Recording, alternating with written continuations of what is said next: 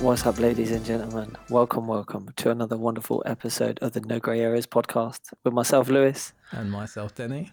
And today is another one of our Skype slash long distance slash technological distancing. Whatever. Social distancing podcasting. This is it. Stay safe, stay home. And you got a new bit of kit then. Talk to me about this. What is this thing you're using? So we got this new piece of kit. It's by Rode, who are a professional sound equipment maker. So we're using one of their decks. It's the Rodecaster Pro. We only get the Pro shit.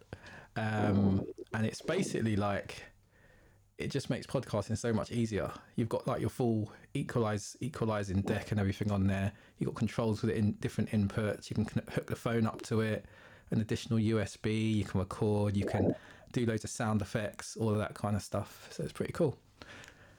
I won't use the sound effects yet. You got like clapping and all the other stuff that all built in. Yeah. So, you know, you might get a clap if you say something smart. Well, I'm definitely not going to get clapped on, bro. Something funny. Okay, cool. What you been doing during your time on lockdown? So work hasn't stopped or slowed. As mentioned before, like my work can be done 100% from home. In fact, it's been really busy. This week's been really busy. I actually had to put a 24-hour, like an all-nighter, to get some work done. And next week's going to be busy. That's about it, really. I've started getting into a bit of a workout routine, doing like a bit of a 5K, trying to get in shape. 5K every other day. Damn. Yeah, so by the time this COVID quarantine's over, I'm going to be in shape. That's the plan anyway. Beautiful, bro. That's what I like to hear. Obviously, I've been giving away some of my equipment. So for those listening, Denny came round to my house the other day, and he just wanted to see like if I had some spare gear he could grab. This motherfucker was like trying to not come in my house, trying to not walk through, trying to just like keep his distance as if I had fucking Ebola. You guys can hear me coughing now. I've been calling that cough off him. No, I'm playing. I'm good. Yeah, I fucking hope so. But yeah, so you got that nice little dumbbell. How's that dumbbell sorting you out? Yeah, it's good. Right. It's good. Yeah. The 16K kettlebell's good as well. So I'm trying to do basically the 5K run, and then on the day, as I said, every other day, and on the days in between, doing like a weights and press ups, like basically mainly body weight, but also using that kettlebell. Nice. I've become a bit conscious recently, right? So whenever I start back on like weight training, I'm quite fortunate to have good genetics. My chest gets really defined really quickly. So whenever I work out chest, like my chest looks decent. And I've been doing these online classes, and I find that especially if I'm wearing my uniform, I lean forward to like talk to people down the camera, and I can just see this like cleavage line, and it distracts me. I'm like, what the fuck? I'm like, this is not appropriate for kids, man. I need to like find some different angle to stand at. Nice joke. But yeah, the only other thing I've been doing other than training, losing a bit of weight, gaining a bit of muscle, is home haircuts, son. I'm gonna show you this. Obviously, for you guys listening, you're not gonna be able to see, fortunately. But this is the home job that I did. You see that, Dan? That's a nice line, you know. Yeah. I can see, yeah. It's not bad, isn't it? That's not bad at all. But do you know what? If you see the back of my hair, you'll be like, oh, okay. A blind man attacked you with a razor. But no, man, it took a while, but okay. we made it. So, I can. The thing is, when you try and do something like that, you come to appreciate the like high level of skill that people have in jobs that you would otherwise take for granted. Yeah, definitely. I've tried to cut my hair a few times. I've totally given up. Like when I first started washing my car, I was like, this is piss, you can wash your own car, no problem. And then you'd finish washing it and be like, oh look, there's a cap there where I've just not touched it. Yeah. It's kind of standard. Yeah. But yeah. So you're not doing the what's that challenge everyone's doing where they're shaving their heads off? Fuck that, brother. I have like a 1-inch square bald patch on the back of my head from where I was born. A little birthmark thing. Hell no, I'm not revealing that. Normally, if I get a haircut and it's like a little bit short and you can see the scar, my students, especially the younger ones, they're like, "Coach, what happened to your head? What is that? You got this big thing there. Oh my God, it's gross." Like, yeah, I'm not going to walk around with that sticking out. Hell no. Well, you're in quarantine, isn't it? No one's going to see it. Bro, I'm not fully in quarantine because the centre that I help run, they rent out to the blood bank. Right, yeah. And the blood bank they're actually calling up and making more bookings. I was going to say, I've been seeing a few people donating blood. How is it working? Like, how are they keeping quarantine, like the distance and all of that while they're doing this? So what they were doing at the place where I'm at is the majority of people were turning up by car. Right. And they would just, like, when they arrived, there'd be someone there to say, right, you just sit in your car until we call you through. Okay. And that way the thing is, it seems a little bit silly because obviously when you go to give blood, someone has to stick a needle in your arm, right? Yeah. So they're coming in close proximity with you. And then let's say if you had it and you infected them, they will infect every other person that they see that day. Mm. So yeah. I don't know exactly how they're doing that the safest way. The thing is, though, ultimately we still need people donating blood. Yeah. This is it. There are still people getting sick and dying of things other than coronavirus. Yeah, I think that's the thing everyone forgets, isn't it? Like every other illness has kind of been put on hold. Like, yeah, like HIV's like, oh shit, no, you know what? I'll let you do your thing, COVID. I'm gonna go take a break somewhere. Yeah, he's killing everyone. But yeah, obviously there's we'll get into it on another on our next episode about the conspiracies and stuff about that. But yeah, so for today, I wanted to talk about money. Okay, just before we do that, I think we just need to say, because I think at the end of the last podcast, I did announce that this one would be one where we'll allow everyone to kind of like just log in and out at their leisure and chime in. But we're obviously not doing that. Part of the reason is because we've had quite a few requests to talk about finance. And second reason is the next episode, this is episode 49. The next episode is 50. That's like an anniversary thing. So we might as well do something special and invite as many guests on as possible. So I thought that would be pretty cool as well.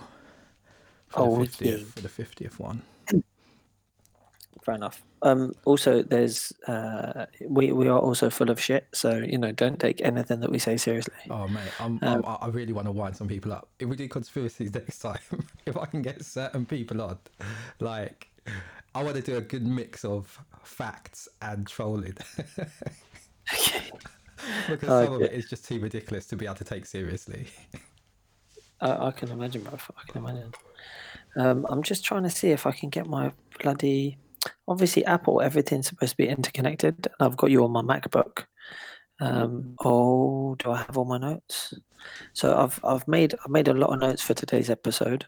I also messaged a few people who had actually asked me previously, people that listened to the podcast that had asked me they listened to the episode that we did previously with Lamin, where we spoke about money a little bit on that episode. Yeah, well, quite a lot on that episode actually. But this is going to be a kind of a very detailed breakdown of everything you really need to know about money. Mm-hmm. To remind people of my background. So I was actually working in B&Q selling kitchens. When I got offered the opportunity to go for an interview with Lloyd's Banking Group. And it was just predominantly based on the fact that I had a good sales record. That was pretty much it. Second-hand cars. Got offered the job. Second-hand cars. no, not quite. But yeah, so they offered me the job. But before I could obviously go into this world of like selling people investments and sorting out pensions and savings, all this stuff like holistic financial planning. I had to get trained on what to actually know because I knew fuck all about money, if I'm being honest. When I first started working in banking, I had about 300 quid to my name, and I had a loan and a credit card, and I had no history ever of saving. Grew up in a council house where no one else saved money either. So yeah, it was a big thing. In fact, actually, before I left the company, I just had a look at how much money they spent during my time training, and it was I think it was 70 or 80 grand. Wow. So that's a good amount of money that they invested in me. Yeah. Misplaced investment as well, because I was only there 3 years. Can I just add something quickly with what you just mentioned with regards to growing up in a council house? So similar situation for myself, and I think this is a really important thing just to emphasize. If your parents don't save or aren't financially savvy, chances are their grandkids ain't gonna, and it's a repeating pattern. One of the things I'm really kind of passionate about, and hopefully we can kind of get across in this episode, and if people can take it on, is sort of breaking that chain basically. And it's sometimes you might not do something as a parent, but you can still get your child to, or put your child in a position to, I don't play the piano, but I can make sure I can get my daughter piano lessons if I can afford it. Obviously, if people can afford things, but I couldn't swim.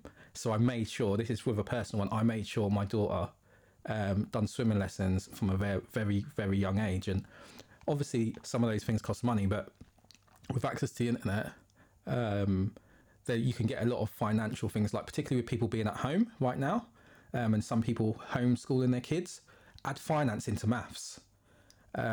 Because it helps. It's a huge benefit. A lot of the information, the stuff we're talking about, Lewis has just said, as you've just said, so I'm kind of talking to you audience right now. He got that at working age. He got that knowledge at working age. He just said he hadn't saved. If he had that at a much younger age, he would have already been saving. Not necessarily to say he would have the knowledge that he got in the banking industry, but he still would have been a bit more financially savvy. Exactly the same thing for me. Some of the probably late 20s, late 30s, and a lot of it, in fact, from yourself, from when you were working in finance, and you just saying a few things to me and me sort of building on that. But if it's one of those things, if you can get that into your kids from a younger age and just start getting them to even basic finance, it's a huge benefit. And just before I finish this little rant, as an example, and this is a good one you can do with kids for maths, if you look up the rule of 72, it will take about 5 minutes. It's not the most straightforward, but it's not complicated.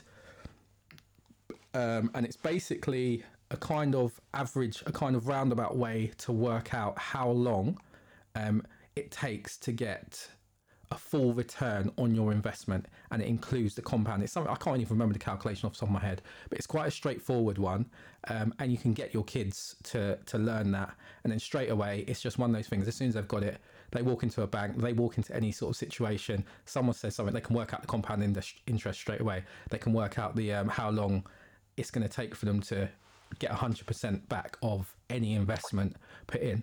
So just saying, good opportunity at the moment. We're teaching our kids at home, we're homeschooling, we're doing maths, whack a bit of finance in there. It's still all numbers at the end of the day. And give them that advantage. Yeah, I think there's almost a cultural thing where we don't want to tell our kids how much things cost in our own home. Okay, yeah, that's true. My parents, they would say, "Oh, you can't have that. I can't afford it," but they would never say, "Okay, listen, this is how much I earn. These are our outgoings. Now tell me how you think I can afford to buy you that thing that you want." If they'd have said that to me when I was a kid, even at the age of let's say 10, 11, 12, that's basic maths, right? Yeah. You start off with 1,500 quid, all your outgoings, this is what you got left. Okay, how are we going to pay for this? If my parents did that to me, number one, I would have a decent foundation point to start with for like, okay, this is how you budget. Yeah. And number two, I would have been a lot more understanding when my parents said to me, no, you can't have that. Because when they say, no, I can't afford it, a kid hears that and it's like, oh, you just give me an excuse. Yeah. Yeah. And that's it. 100%. But if you say, okay, tell me how we can afford it, then you're like put in a position where you have to act, like exercise your mind.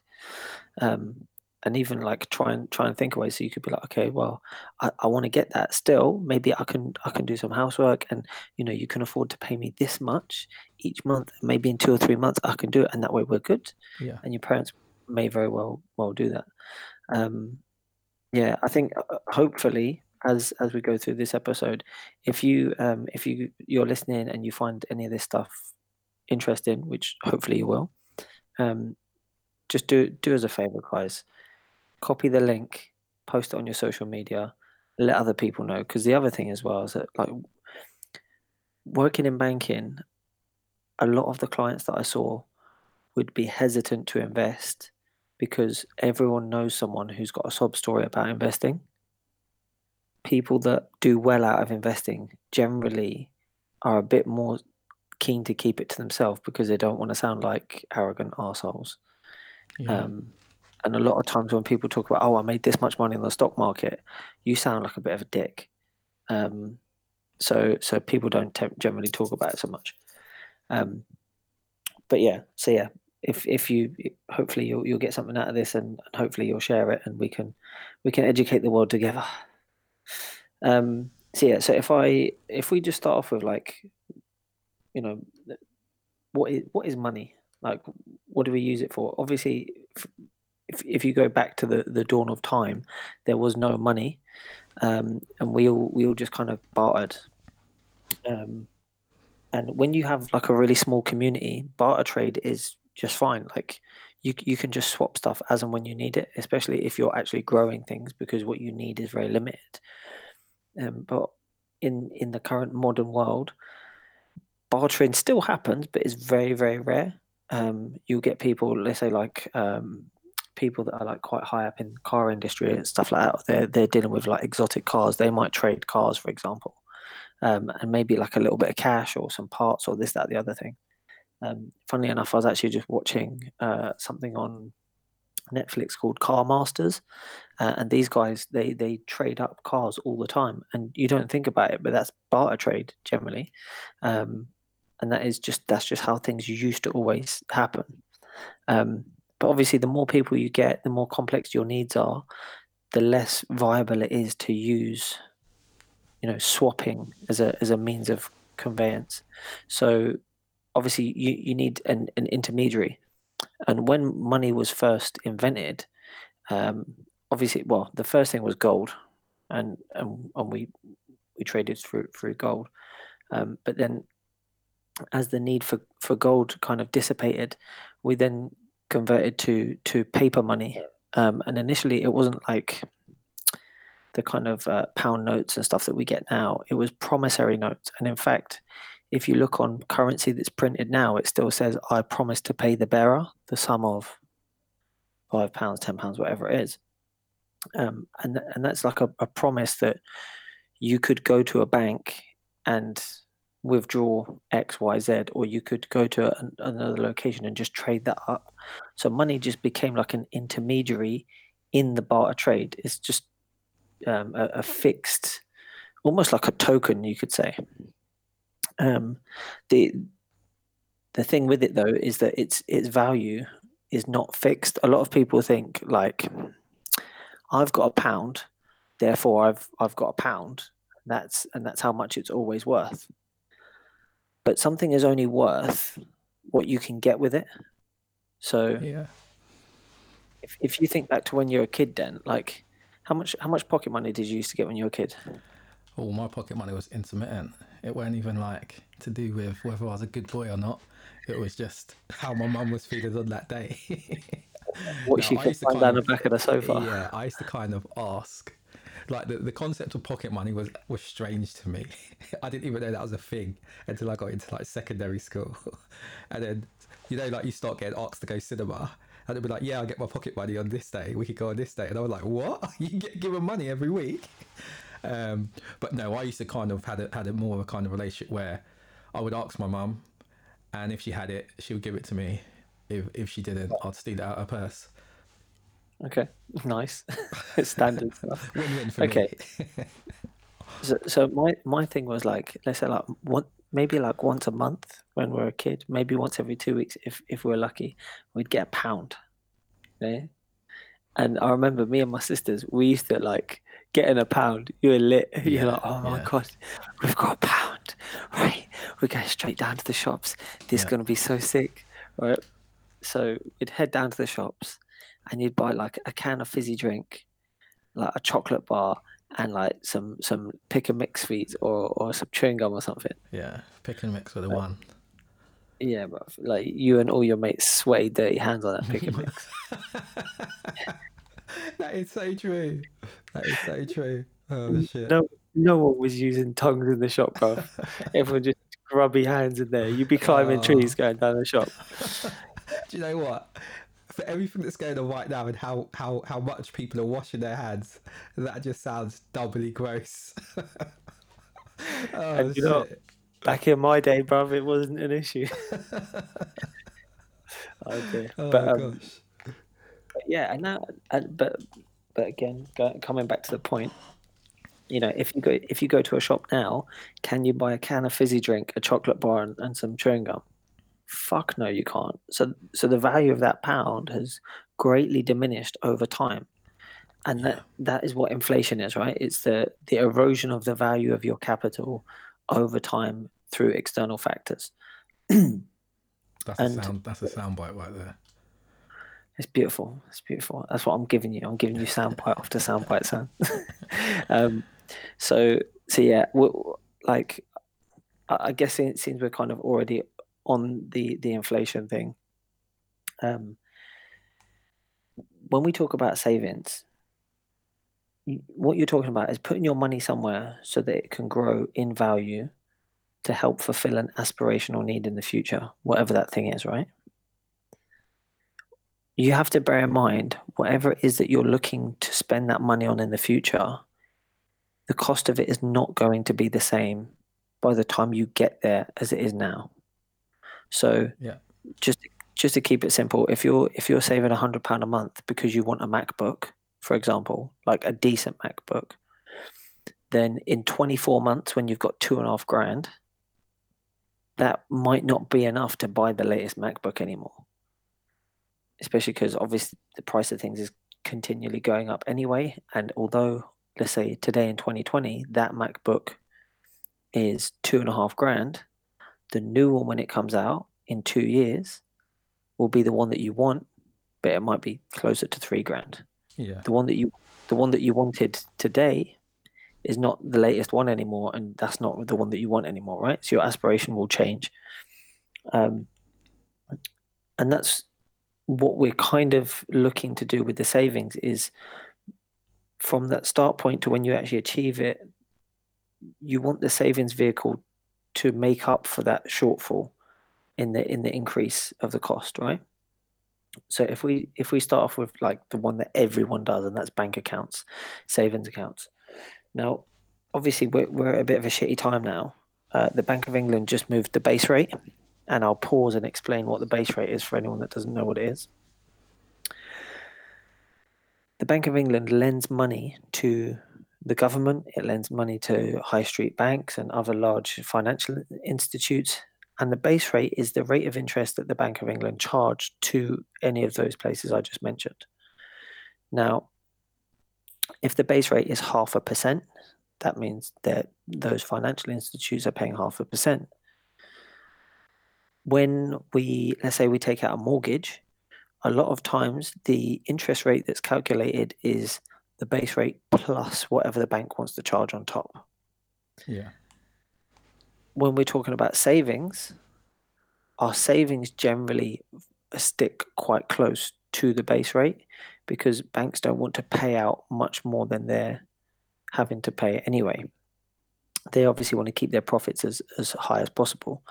So let's say a bank might give out an unsecured personal loan at 5%, and they've had to pay 0.5% to the Bank of England, then they're making 4.5%, right? They could, instead of taking money from the Bank of England, they could take money from your savings account, which is what they do.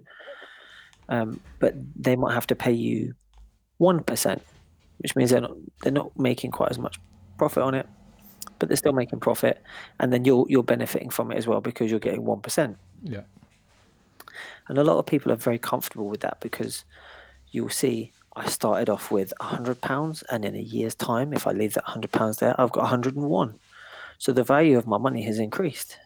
However, if we look at inflation, we know that the cost of things changes throughout the year. The issue is there is no such thing as an inflation rate for everyone. And the reason for that is the cost of everything goes up at different rates. So the government will issue like an annual rate of inflation, but that is based on what they think people spend their money on average. But there's no such thing as an average person. So even if we just take in this conversation now I'm having with Denny, Den, how much do you spend in a month on fuel? Well,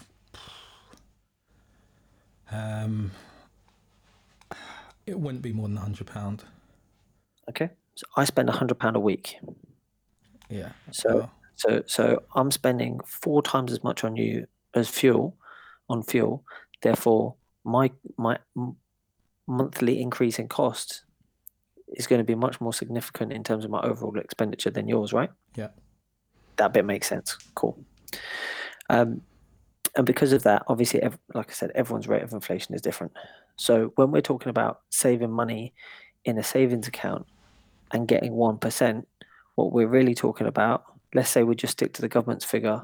Well, just to make it easy, let's say it's 5%, nice round figure, right? So your savings is giving you 1%. The rate of inflation is 5%. So what you're doing is you're losing 4% every year. Obviously, no one likes to think of it that way, but it's fucking true. There's no other way to cut it. That's what they often call it, like the real-time value of your money. Indeed. So you'll often hear. So that's basically what they mean when sometimes you'll hear people earnings have decreased in real time. So basically, if you don't get a pay rise that's at least in line with inflation, what the money you earn is worth less than it was the previous year. Is that correct? Yeah, 100%, 100%.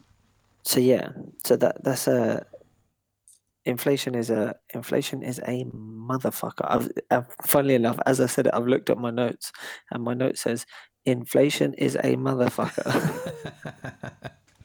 Just a quick one of the first things I do when I look at in investments, and this is one of the simplest things I generally tell people is, like you said, the safe and most common option is putting something in a savings account in a bank. Over the last 10 years, interest rates have been historically low. Because of this corona thing, they were even, I think this is the lowest they've ever been, at 0.1%, I think. And but the first thing so that means your interest rates on your savings accounts are going to be pretty shit. So the first thing I always look at is what are the banks going to give me if I put my money there? And the first thing is, right, first thing I want to do is beat the bank. So that's the first thing I generally look for with any kind of investment. The second thing is that inflation, and as you said, that's taking it, like, that's being much more intricate. And again, that's even something I haven't necessarily thought about when you're just explaining the how everyone's what's the term? Everyone's rate of inflation. Yeah, rate of inflation is different. And I think is it 2% or 2.5% a year? The sort of general consensus, that sort of average that you said the government. Yeah, it does vary slightly, but yeah. Yeah, so that's the second question I ask. Right, any investment I make, is it going to be the rate of inflation? Because then the value, the in real time terms, the value of my money is going to be increasing. So they're kind of the first two things that I'm looking at, and the first two questions I'm asking whenever I'm putting my money somewhere, basically. Yeah. In fact, I'm just looking at some figures. In 2018, the rate of inflation was 2.48. The rate of inflation in 2019 was 1.8. Okay. So rate of inflation is obviously dropping, which means you don't have to work quite as hard to beat the rate of inflation. However, in times of financial difficulty, which we're heading into, what's basically going to happen, especially as people's wages freeze and stuff like that, the rate of inflation is probably going to go up. It's not going to happen for a little while, but it will happen. And that's something to be aware of, obviously, is that's definitely going to happen. So in terms of where else to look at putting your money, the other thing you've got to bear in mind is what are you putting your money away for? Okay, so when we talk about financial planning, there's always just three things to look at: short term, medium term, long term, right? Yeah. So you've got your short term, which is your emergency fund, and your planned spending over the next year or so. Yeah. So someone like Denny, who goes on 57 holidays a year. 54, that's only one a week. Don't over-exaggerate. Obviously, you could sit there and look and go, okay, I want to allocate this much towards my holiday spending for this year, so I need that much sitting in an account. But also, in an emergency like the one that we're in now, you should, and this is like a standard line for all financial services, they all recommend it, you should have at least 3 months worth of your monthly outgoings in a savings account ready for you to access whenever you need. Yeah. And if you think anyone listening to this, I'm sure there's plenty of people that are listening who right now do not have 3 months worth of their outgoings in savings. And if you've just, especially if you're like self-employed, maybe you don't qualify for government assistance, or the company that you work for, as much as the government's willing to help them out with furlough and whatever it is, they might still not be able to be financially viable before the end of this. And there you go, you might be out of a job and not really entitled to any benefits. Having 3 months worth of your fixed outgoings means that you could take that burden off your employer, off yourself, and not really have to worry about it. I was just going to add, I think one of the things that a lot of people do or don't do, should I say, is have that 3-tier savings. So a lot of people, you can say, yes, I've got savings, and then if this scenario like you just said happened, they have to go into that one pot, rather than sort of, that can be long term, that can be for a wedding, that could be saving up for a mortgage, and I've also got this sort of other pot that is for immediate emergencies. I remember I spoke to a financial advisor once, and what they said to me, and you give me your take on this after, was first try and get like a sort of buffer of maybe like £1,000, so that should be your sort of aim, and for any, like, I guess losing your job is quite a big deal, but it's not necessary to cover that, but like something happens to the car, your washing machine breaks down, like you've kind of got that immediate emergency button. And for the average person, £1 or 2 should cover most things, most occurrences, the sort of common occurrences. And once you've got that, you can then start sort of saving to longer term. Because one of the things I find, particularly with family and people I chat to about it, is when they've got that pot, as soon as something happens, which inevitably, there's always unexpected things that happen, they go back into that and then they feel like they're back at zero. And they start talking about this cycle, and they never can get to save, or some incident happens and it just knocks them back to their sort of starting point. Yeah. Having, for me, sort of creating that buffer, and then once I got to that sort of £1,000 that I was able to sort of save, that almost like shoebox under the bed money, and then almost in my head, whether ultimately my money is still one pool, but because I kind of separated it mentally and I kind of said, right, that's a sort of safety net. And now, you know, like if a family member says, oh, something happens, I can take out of that without affecting my proper savings. And now I can start building my proper savings. And that almost never has to get touched until I've achieved what the aim of that savings was for. Like I've got the right amount and then I can spend it because I know I'm sort of safe. And it just, and I think as well for a lot of people, it is like when you think about, you know, putting money in something like in my bank account, I think this is one of the big fears people have as well. When it's in my bank account, I know I can access it at any point. Yeah. When I put it into maybe shares or something else, it's a bit more, I don't know, a bit more something else. Excuse me. How do I get it? Yeah. Do you know what I mean? Like, it feels a little bit less out of my control. Yeah. And with that part, with that first part, that, you know, emergency fund, the fact that you need quick access means that you are going to sacrifice the potential for growth. That's like standard. Yeah. You can't get an instant access savings account that pays you 10%. Yeah. It just, it doesn't exist. It hasn't existed since like probably the bloody 70s or something. Actually, no, maybe in the 90s, maybe early 90s, you could have got like high single digits on interest rates.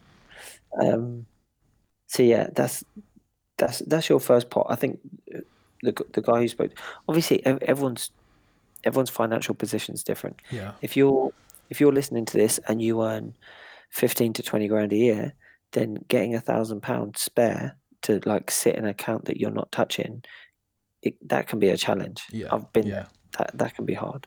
But if you're on 50 grand a year and you've got a load of nice new clothes and you're driving a nice car and you're living in a nice place, chill out a little bit, you know, put your feet on the brakes a little bit, and check yourself first. For people like that, getting a grand in savings is not hard at all. You just have to like modify your lifestyle a little bit for a couple of months. Yeah.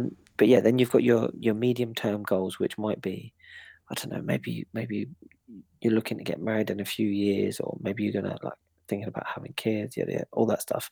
That all costs money, and you want to make sure that whatever those things are, those medium term objectives, they're not going to interfere with your long term goals. But because you can afford to put that money away and not need instant access to it, because you've already taken care of that with your first pot, you can then try to get a little bit more out of it. And that's where you can start looking at other options, i.e. if you're like super crazy cautious, then you can accept that you're probably still not going to quite beat inflation, but maybe get a slightly better interest rate and put it into like a fixed long-term savings account or something like that, or maybe even buy bonds. So like premium bonds are a big one that a lot of people forget about, because premium bonds, they do like almost like a lottery draw, and you can actually like win money off premium bonds. So you can do okay off them. And then you've got your long-term aspiration. And for a lot of people, their long-term aspiration is retirement. Yeah. And especially, obviously, you know, if you're in your 30s plus, then your long-term would be retirement, right? So real quick then, you got your phone? I've got my phone. All right, how old do you want to be when you retire? Get your calculator out. So shall we say, let's go for the retirement age. Let's just say 68. Okay, so let's take 68 and then minus off that your current age. Okay, and let's say minus my current age, which is... okay. Yeah, cool. Okay, now, what I want you to do is think about how much money you want to have per year when you retire. Yeah. So what you'd like to pay yourself as a salary when you retire. Okay. So I'm going to use mine, and I'll be open with my numbers, right? So let's say I'm 68 as well, but I'm 34 right now, which leaves me 34 years, and I'd like to have 20 grand a year when I retire, which is a fairly modest income. Yeah. So let's take that 20 grand. Now, assuming from 68, let's assume that I'd live until I'm 85, which is that's reasonable, right? Okay. Like 85-year-olds do a dime a dozen these days. So I'll just say 85 minus the 68. That's 17 years. 17 times 20 grand. That is 340,000, yeah? Okay.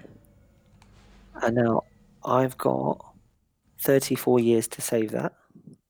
So I'm going to divide that 340,000 by 34 years, which conveniently enough means I have to save exactly 10 grand a year. Wow. Okay. Which, that's doable. I could, let's just divide that by months. So divide that by 12 months. That means I have to save £833 per month. Yeah. Which is doable if I make some big changes in my life, right? Yeah. Yeah. It's, being realistic, it's not really that doable for most people, right? Yeah. It's definitely not really that doable for me where I am now financially. The good news is the government will help. Let me just check what the current state pension is. Current state pension. £146 a week or something?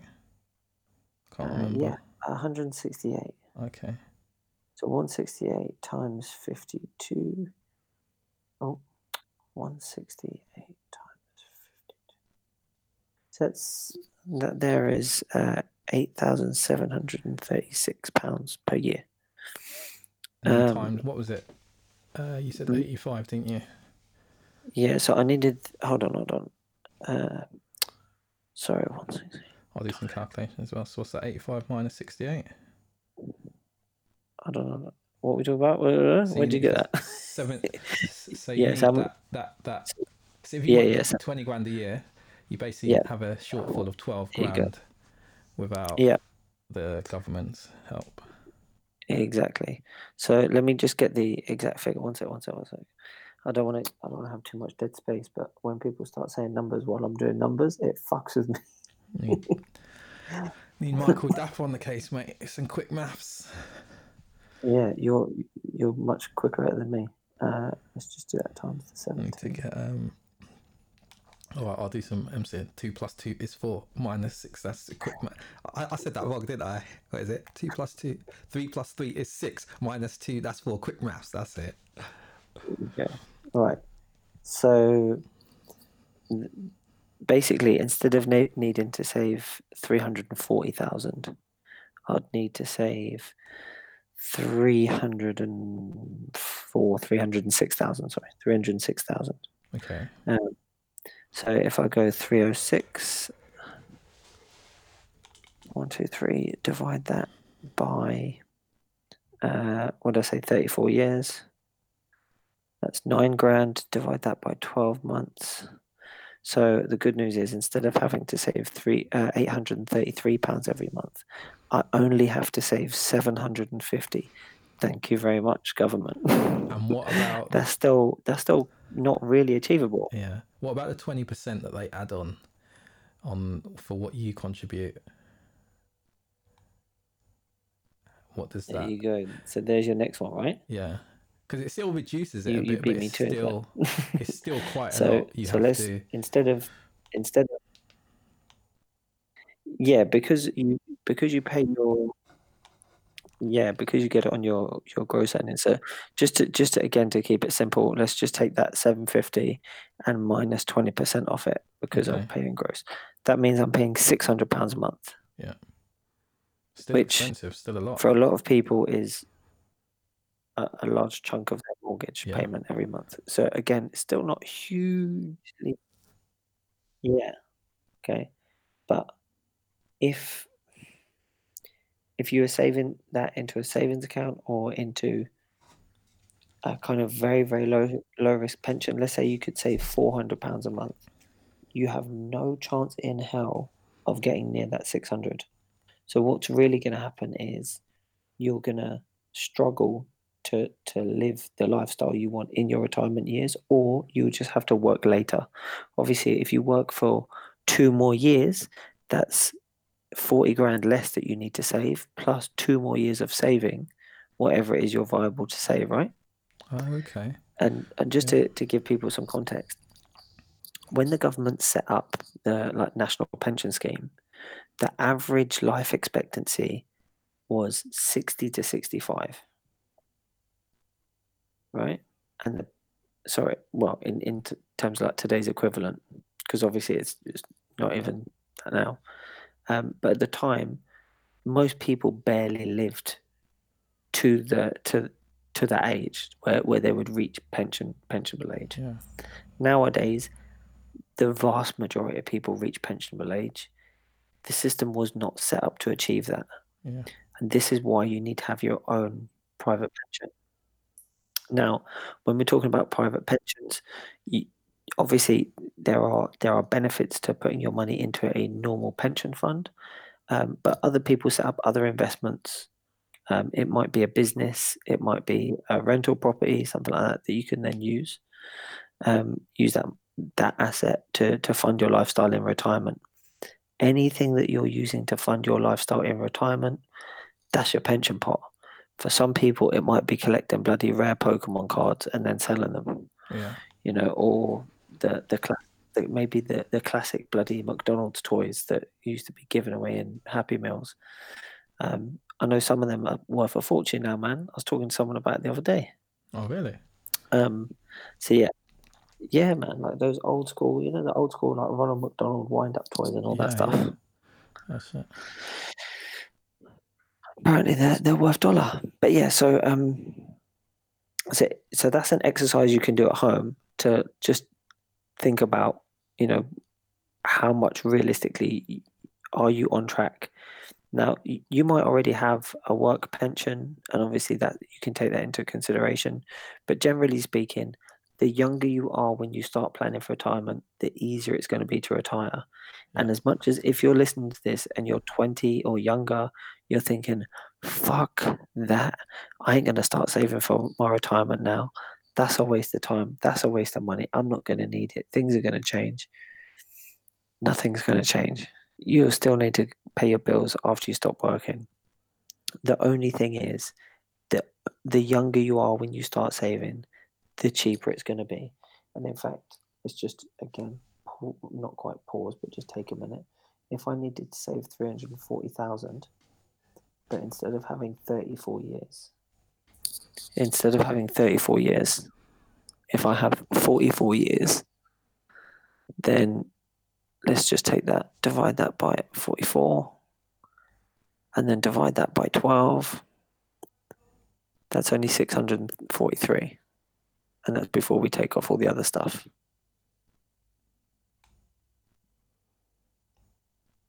No, just if you just put it from your mouth slightly. I had. Obviously, we'll just edit this bit out. Yeah. Where does it need to be? Like here. That sounds good. This is good, yeah. Yeah. If it's too close, it picks up too much breathing. If it's too far, I can't hear you properly. Okay, fair enough. I'll try and hold it here. I'll just have it outstretched. Good. Yeah. All right. So I will resume in 3, 2, 1.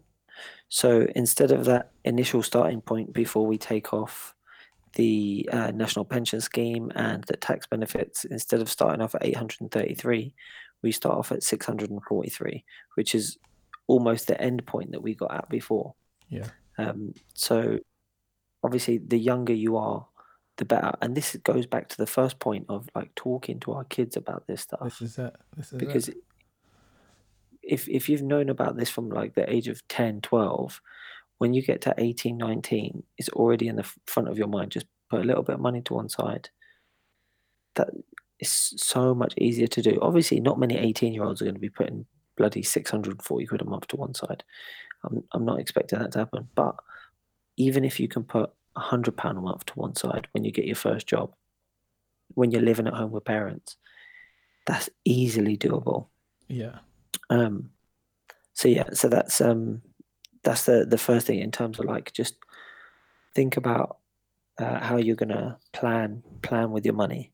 And then if we stick to like the even shorter term, monthly budgeting, or if you get paid weekly budgeting, perhaps that's what you need to do.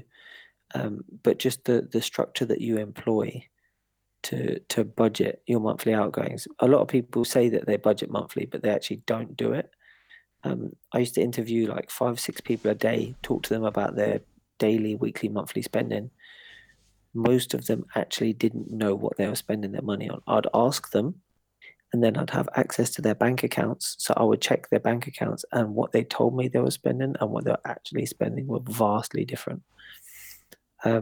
So if you think of most businesses, for a business to operate effectively, they have to do like a profit and loss spreadsheet. They have to work out what their overheads are. You are a business. You know, business works for its like shareholders, its owners.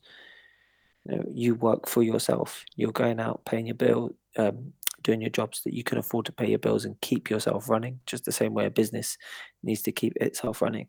So like sit down, draw on a sheet, like write down what your average monthly income is. Maybe your income changes, but take an average. Look at what your fixed outgoings are. Actually write it down. Look at what you spend realistically. Look through your bank statement. Say, okay, how much am I actually spending on food? How much am I actually spending on socializing? How much gets spent at Costa? How much gets spent here, there, here, there? Okay, cool. Add that all up. Be as honest as you can, and then look at what you got left. A lot of like, I'll tell you this, I've convinced about 200 people to stop buying lunch out. Because when I sat down with them and worked out, okay, you spend £3 in the morning when you go to Costa every day, and then you spend nearly £10 at lunchtime. So let's just keep it simple. You're spending, for ease's sake, £10 a day on your lunch / eating out. So that's £50 a week, £200 a month, £2,500 a year. Yeah. You know, yeah. If you're doing that with food from your house, it's probably costing you £400 a year at a push. Yeah. You know, you can buy a decent flask, make a cup of tea or coffee before you leave the house. You could even do what Denny did, buy a nice coffee machine,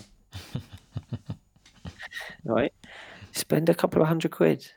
Yeah. You'll get your money back in the first year. You do. You get it back so quickly. So quickly. You just got to make sure you still use it. Danny's has still got the foil on. He's had it for 3 years. No, I do use mine. I do use it. Okay, cool. I started experimenting, actually. Unlike your oven. That gets used a lot more now. I think it was it like a year? It was nearly a year. It's about 8 months. I didn't. Long time. Yeah. Denny had his oven delivered and had like thought it was broken, but it's just one of those like funky ovens that you need to set it up properly. So he asked me to like take a look at it, thinking it was broken because I'm handy with this kind of stuff. I was like, yeah, no worries, man, I'll find out what's wrong with it. And I just went and turned it on, and I was like, there's nothing wrong with it, bro. But yeah, anyway, it's a little side story. So that's obviously we've kind of done like planning. Long-term planning and stuff like that, but one thing that I want to kind of follow on from when it comes to monthly budgeting is when we think about like when you're taking a job, a lot of times we take jobs, we get pay rises, we get promotions. You know, you find a job that pays you an extra £5,000-6,000 a year, and that extra money disappears. Yeah. Because, you know, I'm earning this much now, so instead of getting these trainers, I get these trainers. Yeah. Instead of driving this car, I drive that car. Instead of living in this house, I'm going to buy that house. Yeah. Money does buy you happiness, but things do not make you happy. Not really. Yeah. You can live in a nicer house, but there comes a point where you're still just coming home. Yeah, exactly. And that initial, when you first move in, that's happiness. But once you get to that point where you're just coming home, that house isn't bringing you happiness. Yeah. And making the monthly payment on that mortgage or the rent or whatever it is, that's then going to bring you down. So whatever you get in that initial like happy moment, it's often multiplied in the opposite direction at the back end.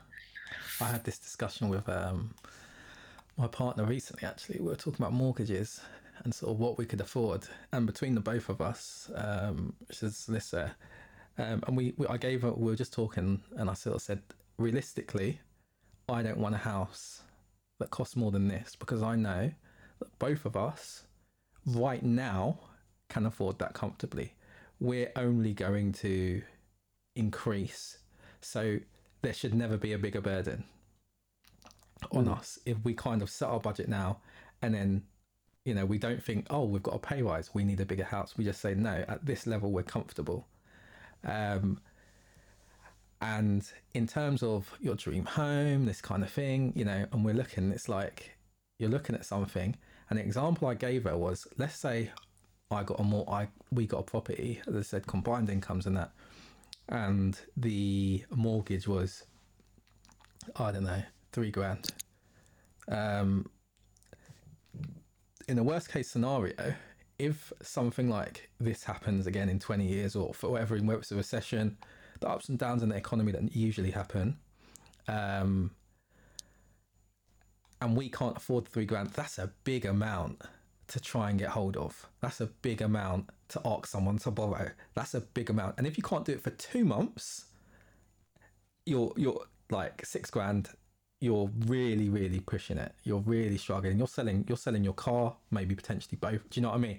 How that maybe. Yeah, how that adds up is let's use a buzzword of the moment. It starts stacking up exponentially. Whereas if you've got something that's just much more affordable, as I said, kind of let's fix our standard of living at this. Everything else is a bonus. Like, we don't need to spend and then automatically increase our standard of living, because we've got everything we need. Let's say it's £1,500. Let's say it's £1,200 a month after, like, you've saved for a deposit and stuff. That's just so much more affordable. Like, worst case scenario, if both of us were working at McDonald's on minimum wage, we could afford that.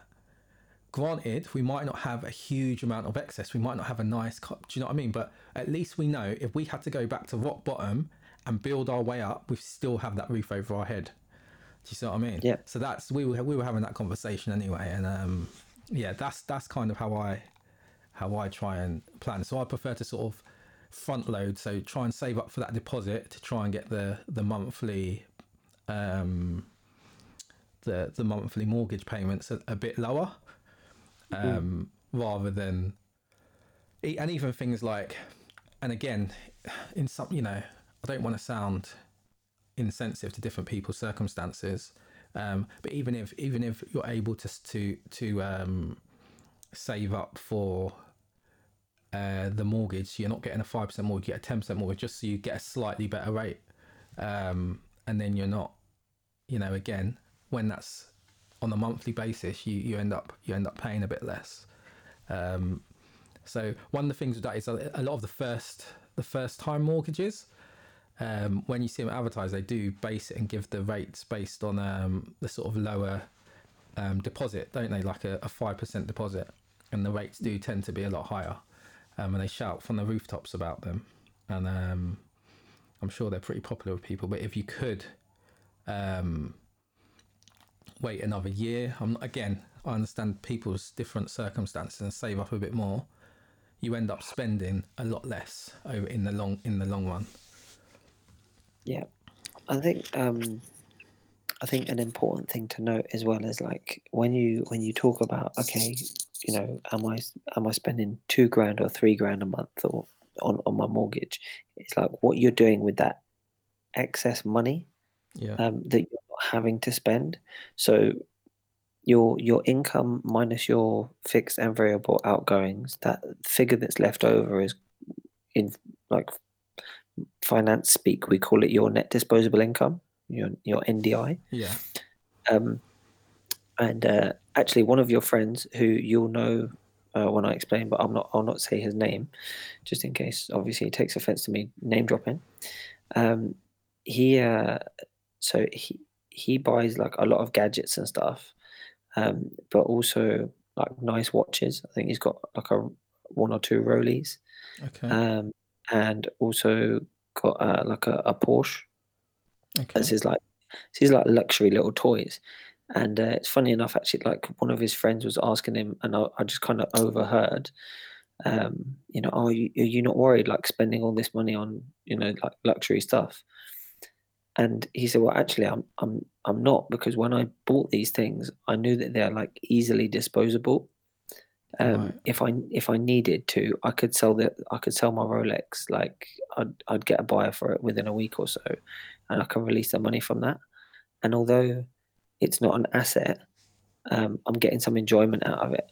So I'm not thinking of it as like a savings vehicle.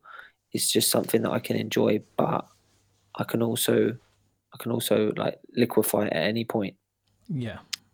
Which is not ideal, but it's a lot better than what a lot of other people do, which is where like you buy fucking golf clubs or yeah. If you might buy a nice watch, but it'll be like an Armani watch, which is never going to appreciate in value. Yeah. It's never going to hold its value. Yeah. And that gets on to like assets and liabilities. Mm-hmm. A lot of people don't understand really the difference between an asset and a liability. And the first thing that lets you know that is when you ask them, like, what do you have that's an asset? And the typical answer that they'll give you is my car, my house, and any other like luxury things that they've got knocking about. Yeah. The thing is, an asset in like financial terms is something that is there to make you money. Right. Okay. So an asset to me, an asset is like a pension, a savings plan, stocks and shares, a business. Yeah. They're all assets. Things that you don't have to physically expend energy to get money, because that's a job. Yeah. But things that you can do to, increase your wealth. If you're buying, okay, maybe you buy a Rolex for 10 grand and you can still sell it for 10 grand in 3 years. Yeah. It's still not an asset, but it's not a liability either. Okay. That's somewhere in the gray zone. That is, despite the name of the podcast, we'll allow that one. It will be a grey area for this, but if you're buying a car, unless you're buying a really high end car that you're not planning on driving and it's limited production numbers, you're not going to get more money than you paid for on that car. Yeah, especially if it's like your main car that you drive, and it's the same thing for your house. It's the same thing. So even if you think of like, let's say, just for argument's sake, you're looking at a house that's, let's say you got to take out a 370 grand mortgage. Yeah. And that mortgage is over 30 years at like just under 2.5%. Your mortgage will be about £1,500 a month. Okay. So if you go £1,500, you times that by 12, you times that by 30, that's £540,000 that you're paying back on a house that, if you've got a 370 grand mortgage, let's minus off that initial borrowing figure. Yeah. Oh, sorry. What did I say? 530, yeah? Yeah. Minus 370,123. Quick maths, 160 grand on top of what the house is worth at the point of buying it. Now, it might be worth more than 540 when you come to sell it. Yeah. Most likely it will over that period of time. But there are many more other things that you can invest your money in. And also, we're not taking into account the fact that to live in that house, you're not only paying the mortgage, you're also paying the council tax and all your utilities and stuff like that. Yeah. So altogether, what you put into that house every month is going to be a lot more than that. Now, granted, it's a necessity, and yes, you can liquidate it. But when you liquidate it, it's gonna cost you something, mm-hmm, in terms of a change in your lifestyle. Yeah, this is one thing I try to say to so many people. Like, yes, your house can make you money, but your home, your primary home, to me, should not be looked at as you should try and keep that separate from your investments. And I think just reflect on what you said in terms of with regards to the value and how much you end up paying with the interest and stuff in the mortgage, and how much you're paying, and on top of that in terms of bills and other things you have to pay. I always just feel like, yes, it can be, like you said, you can liquidate it, but that for me, having that sort of comfort, having that, and again sort of building up a actual sort of savings and stuff. I always like to think of my home is my home, and I think what it is as well is like my home. I want an emotional attachment to it. My investments, I don't. I understand. I can obviously if you're smart, if you listen, if you take good advice, it should be wise, and especially over the period of 30 years, you should end up with a good return. But you still have to be able to detach yourself, like in this current climate, like my shares, I mean, I'll give the number, I probably lost about close to $5,000, but that, a lot of that was the interest I had earned. So mostly what I've lost is the interest, and I'm probably about £500 below what I've actually total invested at the moment. So I know I'm gonna get, I feel confident I'm going to get that back. No guarantee, but I feel confident I'm gonna it's all good. And I've actually been investing more because now a lot of those things are low cost. I've actually been buying more shares, but that's a slightly different story. But at the same time, every time I put money into that, it's been right. I can afford to put £100 in, and it's not going to affect me. And I can get on with my life. It's not going to affect me at the end of the month. So I've kind of detached myself from it. That's built up. However often I'm putting that that £100 in. So even now, every single time I look at it, even when it was £5,000 plus, it was just something to put a smile on my face. And don't get me wrong, it's a kick in the teeth that's been wiped off, because I physically see it. I can go in, I can see minus whatever over this short period of time. But it's not affecting my day-to-day. It's not affecting my house. I still have an affordable roof over my head. It's not affecting what I can give, just my day to day and my lifestyle. It's kind of like the attachment is gone. Like there's no emotional attachment to it. Do you see what I mean? There's no real emotional attachment, and that's my thing with my home. Like my home is my home. I want to be emotionally attached to it. I don't want to kind of see it as this investment that I'm treating in the same way almost, because, and I kind of feel like as well, like you said, you can liquid, the word you use, liquidate it. But doesn't that almost mean you're planning to move out? Yeah. That's the thing. So it's like, this is my home. This is where I want to be somewhere I could potentially spend the rest of my life because I'm comfortable. I don't want to be in my head planning to move, because I don't know, it just kind of has a slight detachment element to it, but I don't know. I think, apologize. I think obviously I share the same sentiment. You do get people that are adamant, no, my house is an asset, and that they're kind of right, but yeah, they're very wrong. They're more wrong than they are right, unfortunately. Especially when, here's a good example, right? Everyone that I speak to about property, they always go, but the value of property always goes up. Okay, cool. Look at house prices now. Pick a house now that's on the market, or pick 10 houses, right? Because maybe that one that you've picked gets sold. In 6 months' time, look back at those houses. The house prices in the UK in particular are going to fall by between 5 and 10% over the next 6 months to a year. That's standard. Okay. If anyone's like, no, that's not going to happen. Let's just put it into context. There's a lot of companies, even large companies, that are potentially going to go out of business. People are going to be losing their jobs. When people lose their jobs, they can't afford their mortgages. That's when repossessions happen. So now we have more houses on the market. Repossessions are sold at a lower price than houses that aren't repossessions because the bank are just keen to get their money back. They don't care about how much more they'll get back than their money because that money's coming back to the person who took out the mortgage. So let's say you borrowed 100 grand off the bank or you bought 100 grand property, just to keep numbers simple, even though you're not buying much for a property for that. You put down a 10% deposit, so you borrowed 90 grand off the bank. If the bank, let's say you've paid 10 grand off, so you've got 80 grand left on your mortgage.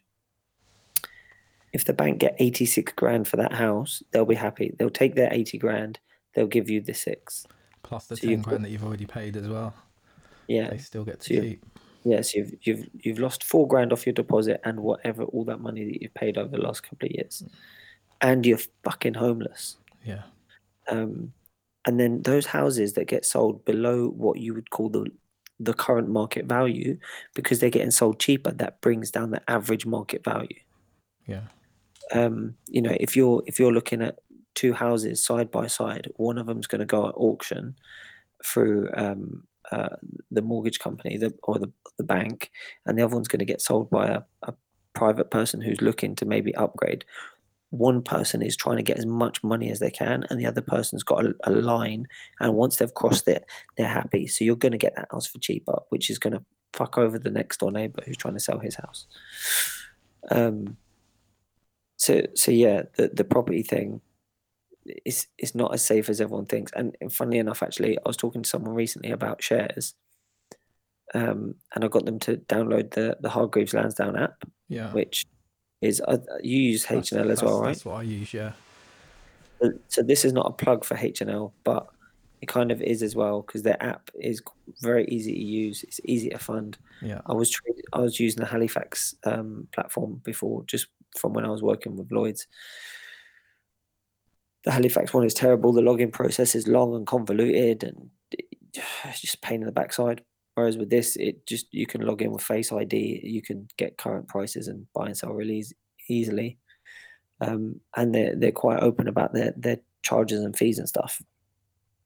God, that shameless, penniless plug just caused me to lose my chain of thought as well.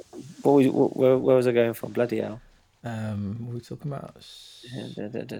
Oh, shares. We're kind of just getting on to shares because we're talking about investing and stuff and what you're actually getting back. Yeah. Can I just quickly say as well, the thing with, and it's just, you did kind of say this, but it's just to reiterate this particular point. With your home, if you've got a mortgage, let's say the value is going to go up. You can get halfway through that mortgage. If you hit rock bottom and that house gets repossessed, you've lost everything. Like you just said, they don't give you back the money you have put in, even though chances are they're going to get a good majority of the price value. So even you know, when people say even that's a risk element to it, whereas yes, shares, the value of shares can go up and down, but once I've paid, like I don't have to worry about paying again next month, and you know. Yeah, and that's where I was going with the property thing. Even when you're looking at it as an investment, this person who I was speaking to, that I got to download the H&L app, I just got them to buy shares a few weeks back in BP. Okay. Now, the share price of BP has fallen through the floor recently. And they just put in, this was a small trade I was going to do anyway. Mm. So normally I would not like to give anyone any advice on like which share to buy, when to buy it, not specifically. Right. And I will get on in a little while and give you like the tips that I use myself when I'm looking at trading, but obviously I did it a little while ago with I was telling people, look, buy Aston Martin. Now's a good time to buy. You can sell it a little while and you'll make some money. And not funnily enough, as predicted, 2 weeks later, there was an offer to buy part of the company from a Canadian billionaire the value of the property went up, of the shares went up by about 15%, and I made my money and sold. So yeah, if I look at the BP shares that were purchased a couple of weeks ago, the current profit margin, and I'll show it to Denny so that he can see in terms of percentage. Yeah. You see it there on the screen. What's that as a percentage, mate? The top one. 4.9. 4.9. So I asked this person before they downloaded the app what their yield was on their rental property. Yeah. And it has, that house has an interest-only mortgage. They're not clearing the capital, and the yield was like 3.5-4% a year. Now these shares were only bought 2-3 weeks ago. You sell them today, you've made 4.9%. Yeah. So you can make more money off shares potentially, especially when you consider everything has risk, right? Mm-hmm. So we'll look at shares in a second, but let's just finish off on the house, right? A house can be a huge liability, especially if you think about, there's a lot of landlords now who are not going to get income for the next 3 months, but they still have to maintain their mortgage payments unless they can get a mortgage holiday. And they still have to abide by the law and fix any issues that happen with the house and, all of that kind of stuff as well. And on top of that, you could get a tenant who decides that they're not paying you the rent anymore. Yeah. And it could take you 6 months to get that tenant out of the house. And that's 6 months of you paying a mortgage. So you're losing money every month for those 6 months. And then when you do get them out of the house, they've trashed the whole house and you need to spend 10 grand getting it fixed up. Yeah. So in that instance, you'd be on a negative yield. You sound like that hurt you, Denny, to hear it, like it bringing back memories. It did. Very bad memories. Luckily, I got rid of that property end of last year. Okay. So, did you ever do the calculation on like the yield of it? I didn't make any money. There you go. I didn't. I pretty much not nothing worth in terms of what I paid on maintenance. Put it this way, I made the purchase value and the sell value in what we're talking about 2.5 years. I got over 20% increase, which is good. Yeah, that's fair. That's decent enough. It's closer to 30%. That's decent enough. By the time I factored in lost earnings from damage, from months when it wasn't rented out, having the hassle of people being in there and not paying rent when it's not rented out, and there was a long period when it wasn't rented out because it was trash and I had to get it fixed. You still have to pay council taxes. The laws in Wales are slightly different. So you only get a shorter period of time where you don't get to pay council tax. You also have to, in Wales, because this was a flat in Wales, you have to do a course to be a landlord, or you have to give it to someone. You have to pay to register, and if you're going to be the landlord, basically do the maintenance. You have to do a day course, which costs a few £100. If not, you have to give it to a registered letting agent, who obviously take in a small cut as well. So by the time all of that was factored in, and it was hassle for 2.5 years. It was hassle. I was having to unnecessary hassle. And that's, yeah. So if I was to calculate time as well at my daily rate, no. So, but I ended up selling it, and I'd just done a quick sell in the end because I was like, oh, this is a nightmare. I literally made about £1,000. Something's gone on there with the sound. There's a constant. Yeah, I've heard that as well. What's going on? Is it going? Just making it. Oh, it's gone now. Yeah, I'll just check. Oh, it's come back. Is that? It doesn't appear to be. Oh. That's not that wire. Not that wire. Question is it something from here? Let me just end it and then we'll join it again. Yeah. Maybe that might help.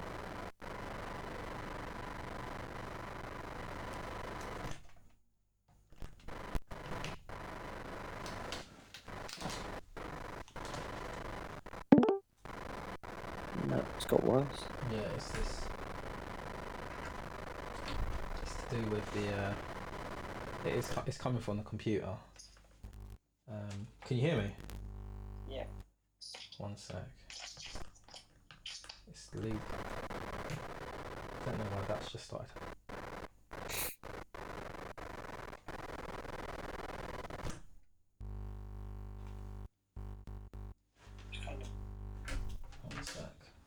getting a different type of feedback now.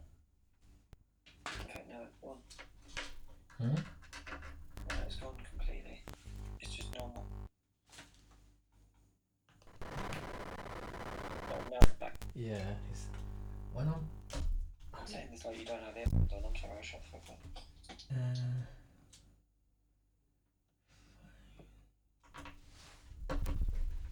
Just swapping around this lead, that shouldn't be...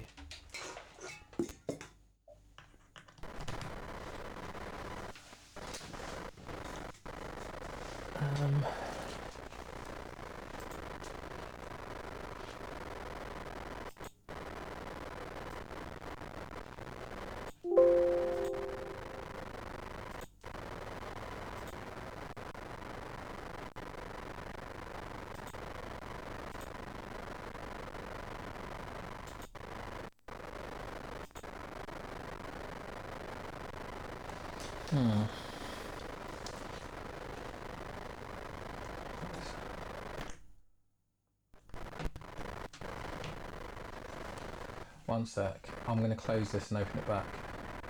Wow.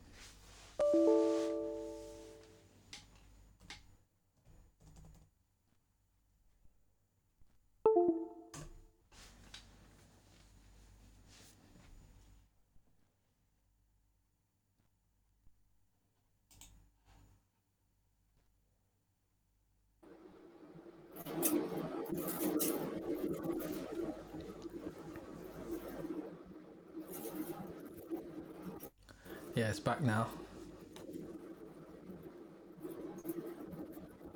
It's all good now.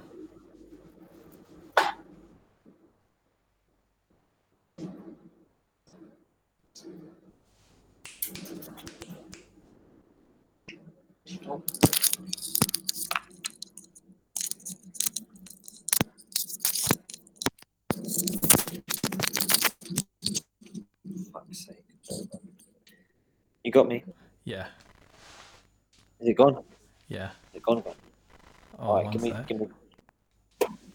Hey? It had gone. I don't know. Yeah, it sounds like when you talk, it kind of comes back a little bit. It's just come back again now. For fuck's sake.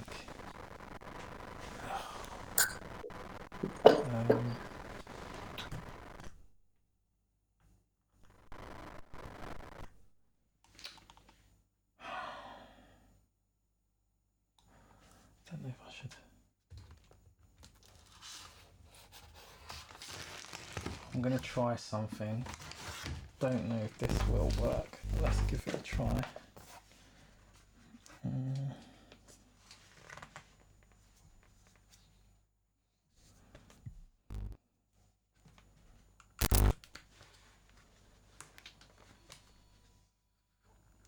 Oh, one sec before I try that. There's a stereo out on the... might be able to fix it. It's basically something when I'm plugging it into my Surface Pro, it's having that, but no, I didn't think of that first. The Surface Pro's in a dock, right? And the dock's got its own jack, and I've just put it in there, and it's fine. So that's why. Is that it? That's what I thought would happen. So if I go to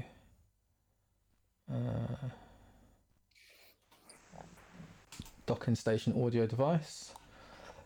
Yep, so that was from 119 to 127. Yep, when you're ready. Hold on, give me a minute, bro. I actually thought you were going to take a lot longer, so I started making toast. Which I'll just eat on the sly, or I'll just yam it real quick. All right, I need to get milk. All right. How long? How far are we in? It was at 119. 119. Yeah. So we've done 80 minutes, and yeah. I reckon we're probably. And the other one was at 40-something minutes when we stopped. Yeah. So probably at 117. Okay. So we're probably about halfway through all the shit that I wanted to go through. Okay. Do you want to do another episode? I don't know. What do you reckon? Like, I don't mind if it ends up being a 3-hour episode. It doesn't really matter because people just listen to it in as and when. Yeah. Okay. Cool. Yeah, in bits and pieces anyway. Yeah. Okay. And you know what? Yeah, as luck would have it, I kind of burnt my toast, so I'm not going to eat it, which is good. Right. I'll just grab my tea and I'll sit back down, and then we'll be all right. Cool. Oh, that's good tea. It's good tea, bro. I fucking smashed that tea. I'll grab my phone. Right. So what was I saying? I was saying about something along the lines of the rental yield, houses, risk, and then you spoke about your Wales property, didn't you? Yeah. Okay. Are you able to pay it back or not? Play it back, sorry. I haven't. Do you know what? I haven't tried to do that. I'm not sure. There must be a way to pause, but I haven't figured that out. Don't worry. Okay, because I don't want to like potentially fuck it up. Yeah. I'm just gonna make some notes quickly of the times. So let's see. 119. 2, 1, 31. The other one was, I think it was like 44 to 47. Cool. Whenever you're ready. Okay. Three, count in. So I'll start off with an apology, yeah? Yeah. Go.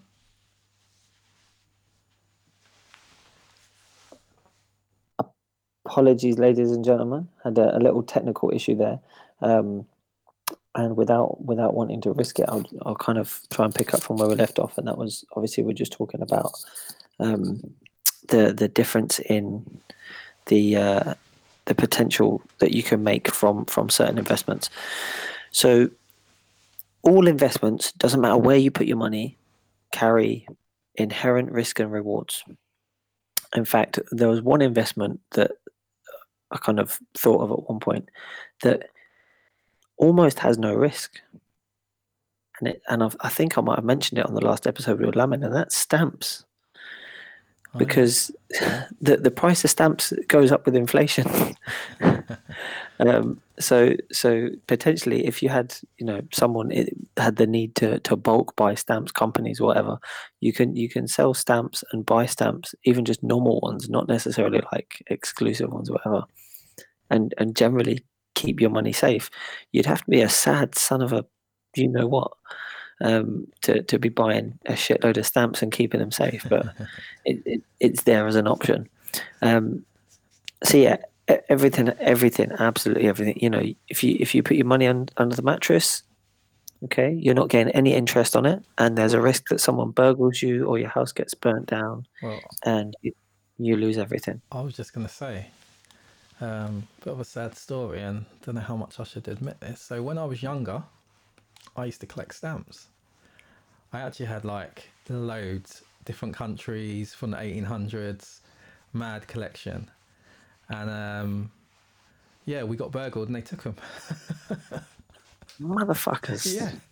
Literally, I had a Penny Red, which was from Queen Victoria's time. So it's really weird, and this is super geeking out. And this was like, I was probably like 10, so I don't even know how I remember this. But the perforation around the stamps, there was different perforations from different sort of time periods of whatever it was.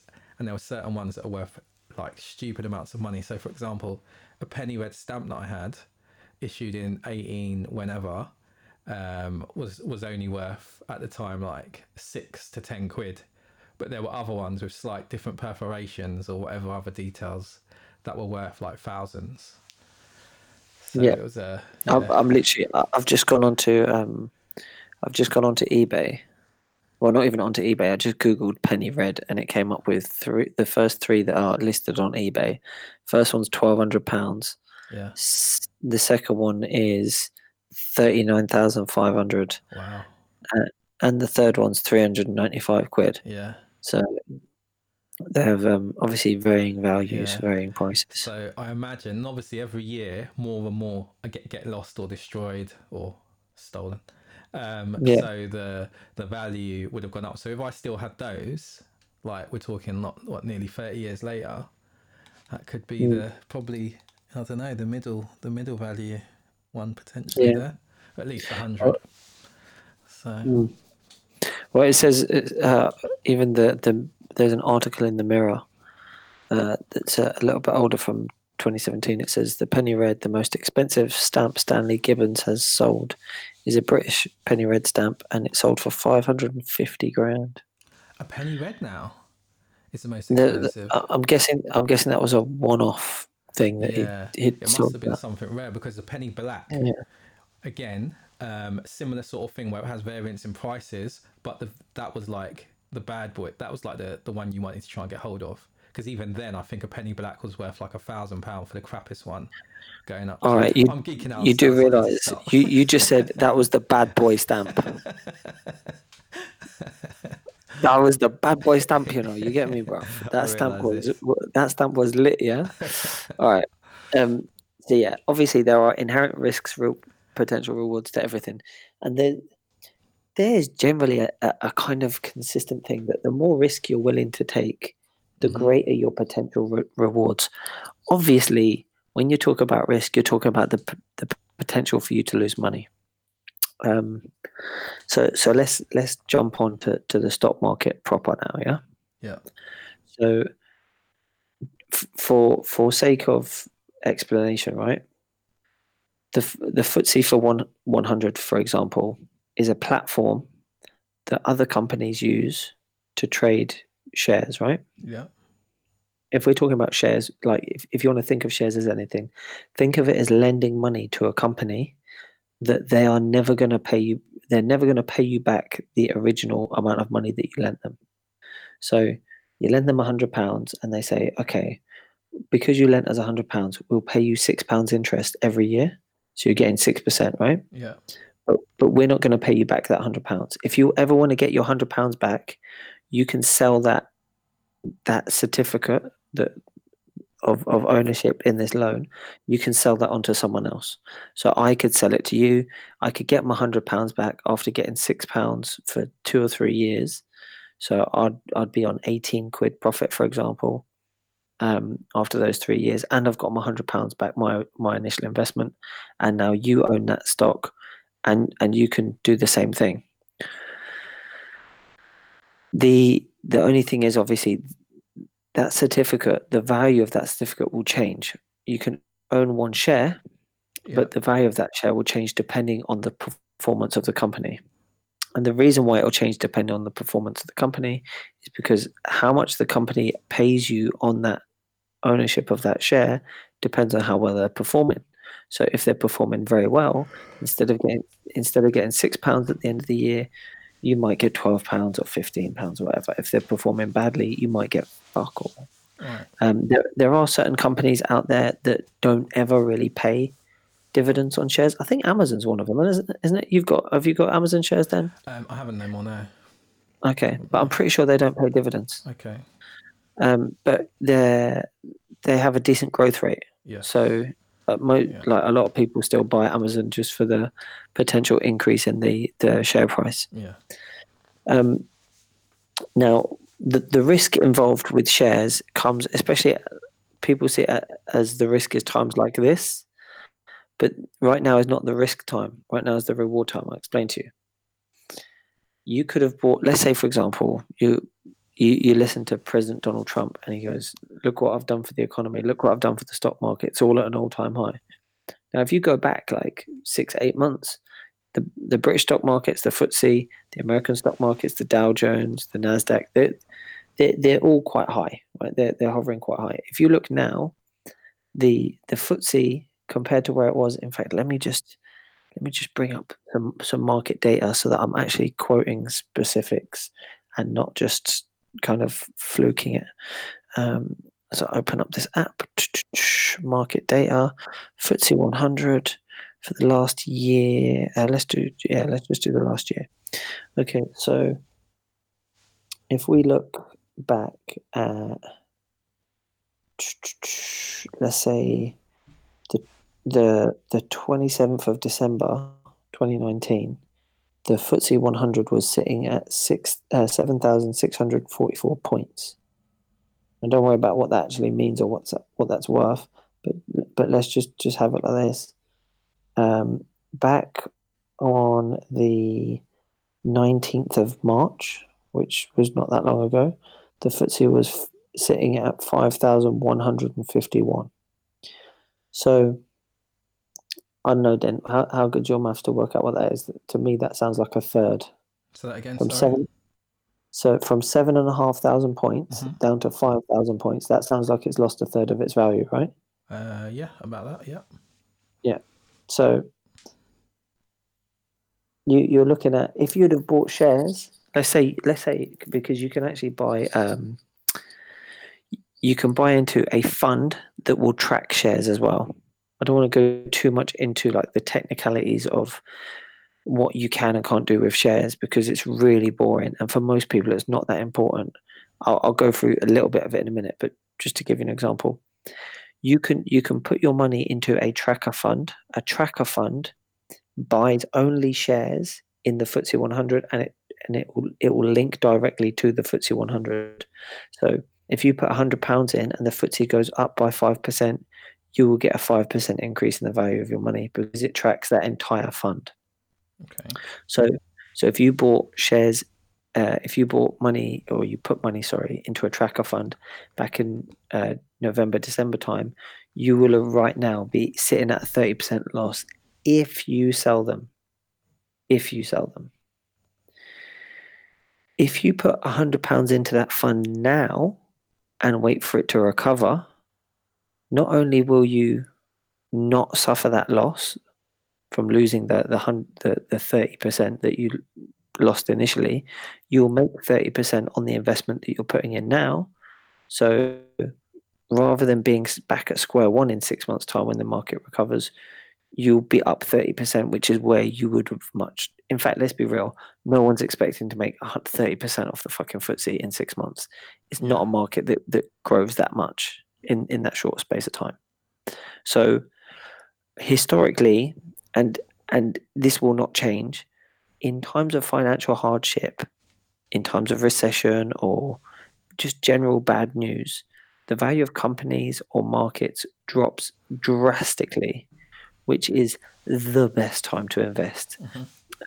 In fact, I'd asked, there's a couple of people that I spoke to before we did this podcast, and I asked them if they had any questions. And one of them was asking me, like, the key question is right now a good time to invest? To which I say this: I was in a position to buy a house. I've backed out of buying that house. If I just think about the financial reasons for buying the house is going to lose 5% of its value to 10% of its value over the next year or so. So even if I was still going to buy that house, I could just say, I'll just put it on hold for now. I'll say no to it. If it's still on the market, great. If not, I'll find another house that's maybe even nicer for the same price. Or if that house is still on the market, the sellers are going to be even keener to sell. They'll accept an even lower market because the overall market has dropped. So that it makes no sense to buy a house right now. The value of it's going to, like, if you're going to buy a house, you buy a house in 6 months. If it, let's assume that we manage to get over this coronavirus thing in the next 6 months, that is. So the value of house price is going to be pretty shit. However, the value of share prices is already shit. So if you now invest in the FTSE 100 or certain companies, you're looking at a much greater potential for growth. And the great thing is people don't do this. Like, it's great because people panic, they sell their shares, and it drives down the price of the shares. Yeah, exactly that. So what happens is the common person who is emotional about their investment, that's something you mentioned earlier, Dan, that you don't want to be emotional. Yeah. And I was like, yes, then he knows. Yeah. Is that if you're emotional about money that you invest, it's not going to be a good investment. You're going to fuck up. You're going to make mistakes. So you're much better if you can kind of disassociate yourself with that a little bit. The ideal time to buy is at times like this. The safest way to do it is to buy money in funds. However, I tend to I tend to buy shares or put money into specific companies. And this is where I'll get onto, like, my little hot tips thing here, yeah? Is... There's only a couple of reasons why I would buy shares in a company. The first marker is that they have to be down, like they have to have the value of the company has to be much lower than it normally is. Okay. If it's not down, I'm not buying it. If a company like Apple have released a new iPhone and the share price is at an all-time high, I'm not then going to buy shares in them, hoping that it carries on in an upward trajectory. What comes up must go down. What goes down must come up. Now, once I've identified a company that has lost money, and let me just, I'll give an example, right? This is a company that I've just bought shares in, and in fact, it's lost money since I've bought the shares in it. And that means that I will be buying more shares in that company. So this company is called Meggitt on the FTSE 100, if you search MGGT. This company, their current share price is £2.18 per share. In, just get the date, on the 15th of January, the share price was 694 pence, so £6.94 or even £6.97 is I think the highest that they reached. and the lowest that they were last year was around £5. So right now, they are more than 50% down on their normal price. And what do they do? What do they do? Meggitt are an aviation engineering company. They supply parts to aircraft companies like Boeing and stuff like that. Okay. So they've obviously, like, the travel industry has taken a big hit during this coronavirus situation. A lot of flights have been grounded. Therefore, a lot of airlines are not looking to buy new airplanes, which has fucked them over. Yeah. Wow. Sorry. Yeah. Just looking oh, you're looking at that now, Dan? Yeah. Yeah. It's looking like it's fallen off a cliff, right? It does, yeah. Yeah. Now, here's the thing. Because the travel ban is not being lifted anytime soon, the share price of this company may very well continue to drop. However, within 3 to 6 months of the travel ban getting lifted, there's going to be a big, big boost in that. And here's the other thing to think about.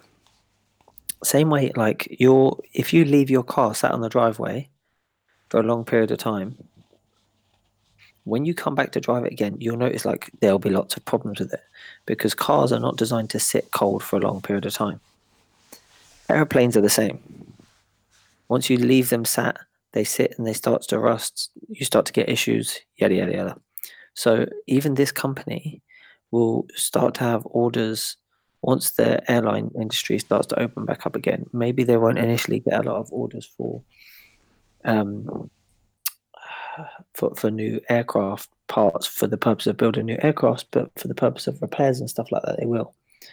And even just the general public perception, as soon as they announce that they're, like, back open for business, that will create a massive boost in the share price. Yeah. So in terms of, like, a medium to long term thing, strictly speaking, I'm not allowed to recommend them. I'm not recommending that anyone buys these shares, particularly because, for all I fucking know, their CEO could come in on Monday morning and quit, which will have a disastrous effect on the share price. Yeah. I don't know what's happening with this company. I didn't do that much research into them. All I did was I kind of followed my normal principles, which I'll get back to right now. So, first thing, company has to have lost money. This company, Meggitt, they fall into that category, yeah? Yeah. Second thing is that they need to be a big enough company that I am not worried about them going bankrupt. Now, generally speaking, most companies on the FTSE 100 are big enough that even a 50% decrease in the value of their share price isn't going to kill them. So they've ticked that box for me.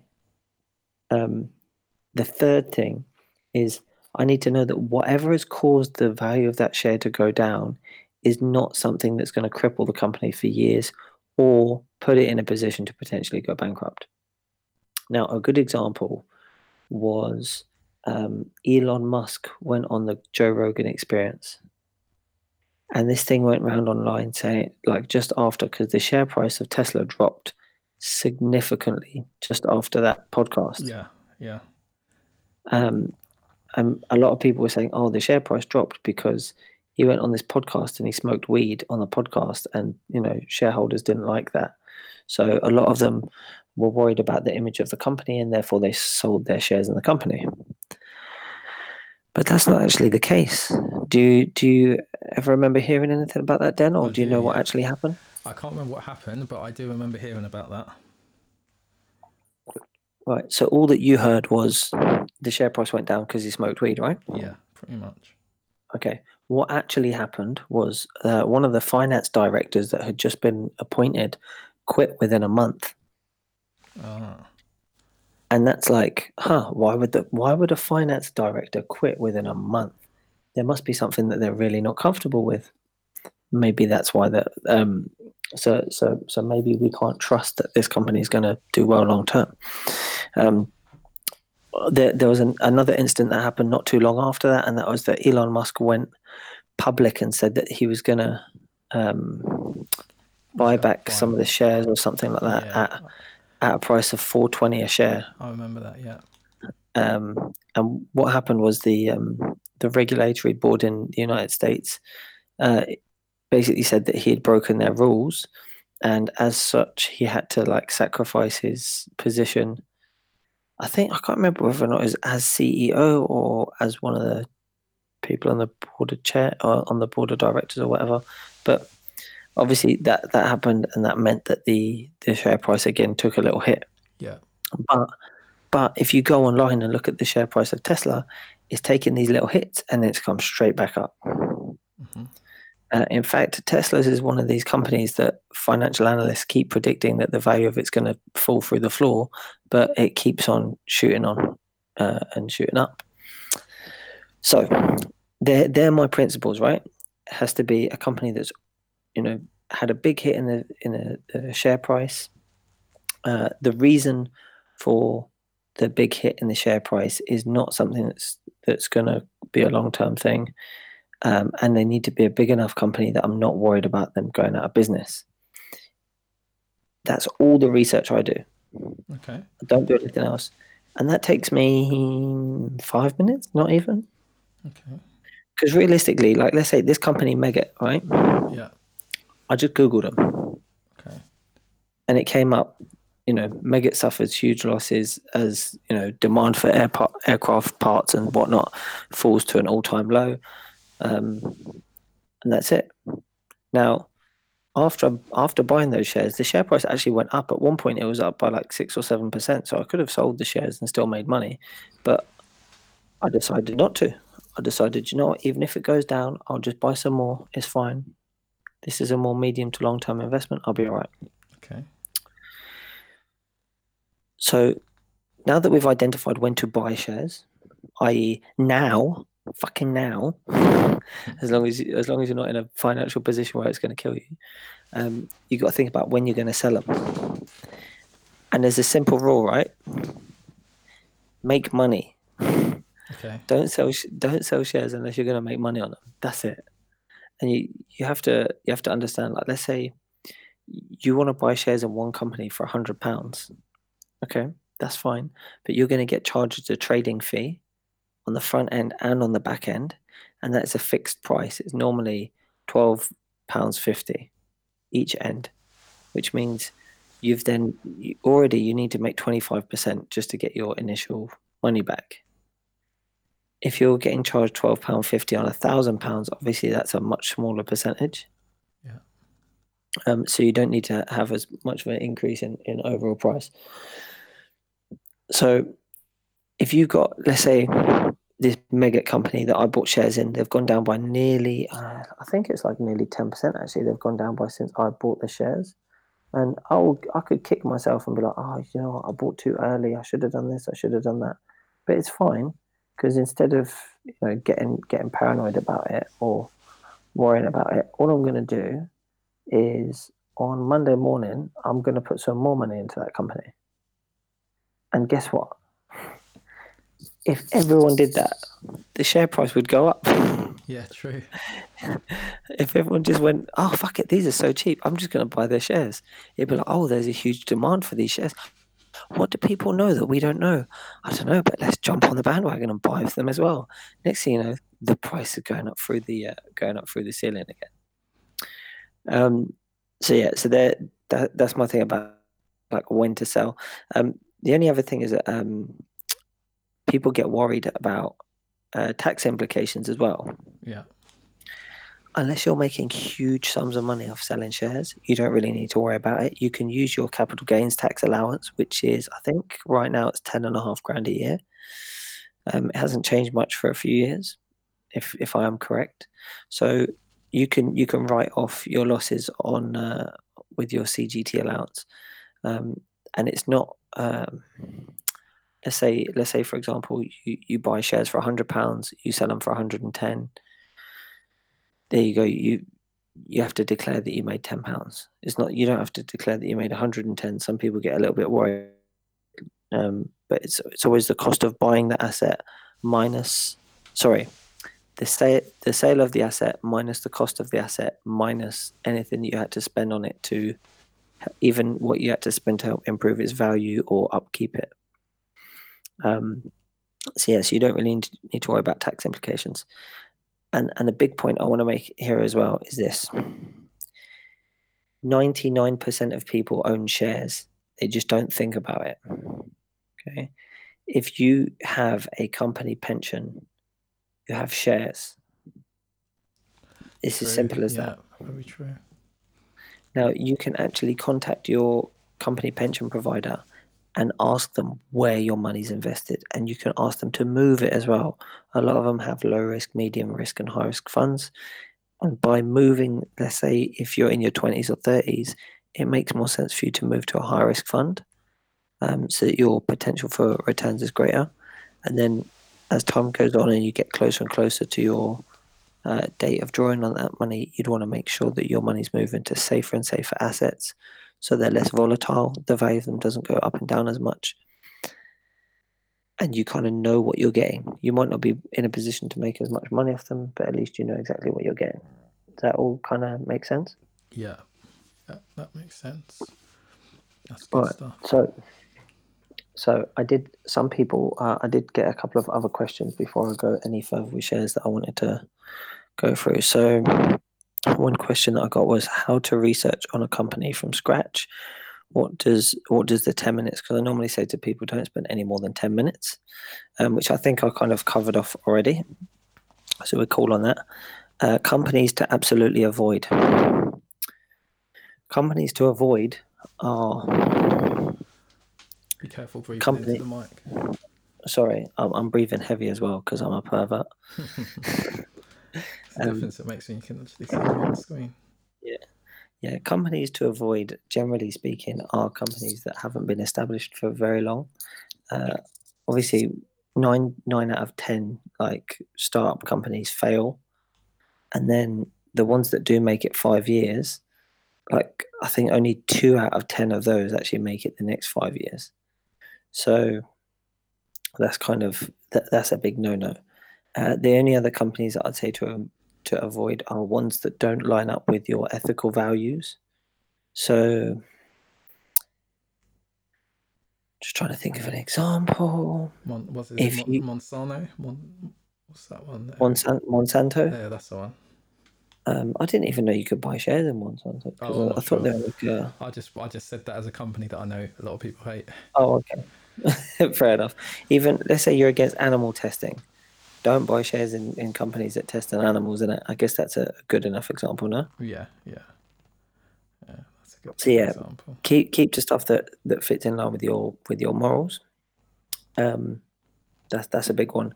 Foreign markets, I generally try to stay away from, especially because the time difference could mean, let's say the government releases some new law or some new policy that you weren't keeping up with, and while you're asleep, the market shifts and suddenly your investment loses a ton of money. And because it's a legal change, most likely that law is not going to change back anytime soon. So it will take you a long time to recoup your money if you can ever recoup it. So generally I say to stick to companies that are in the country that you live in.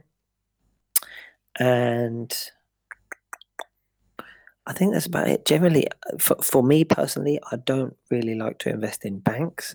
Like right now, I just don't feel like it's a good time. There's always going to be companies that can make money, but finding the right one can be quite hard. Another question I got is, what is a red flag for go or no go? I'm guessing when that person was asking that, they're talking about sell or don't sell or buy or don't buy. The only time I would ever, so when it comes to selling, it's just a case of you need to be happy that you've made enough money off that trade to achieve your goal. So like I could sell the shares in BP right now that I hold that all have made me 5%, and that's enough to beat inflation. That's enough to beat anything that I'm going to get off a savings account. But BP generally pays like nearly 10% dividends, so I think I've got the potential to get more out of them. Dividends is that interest payment, basically. They just don't call it they don't call it interest because it's not calculated on interest. It's calculated on their performance. Yeah.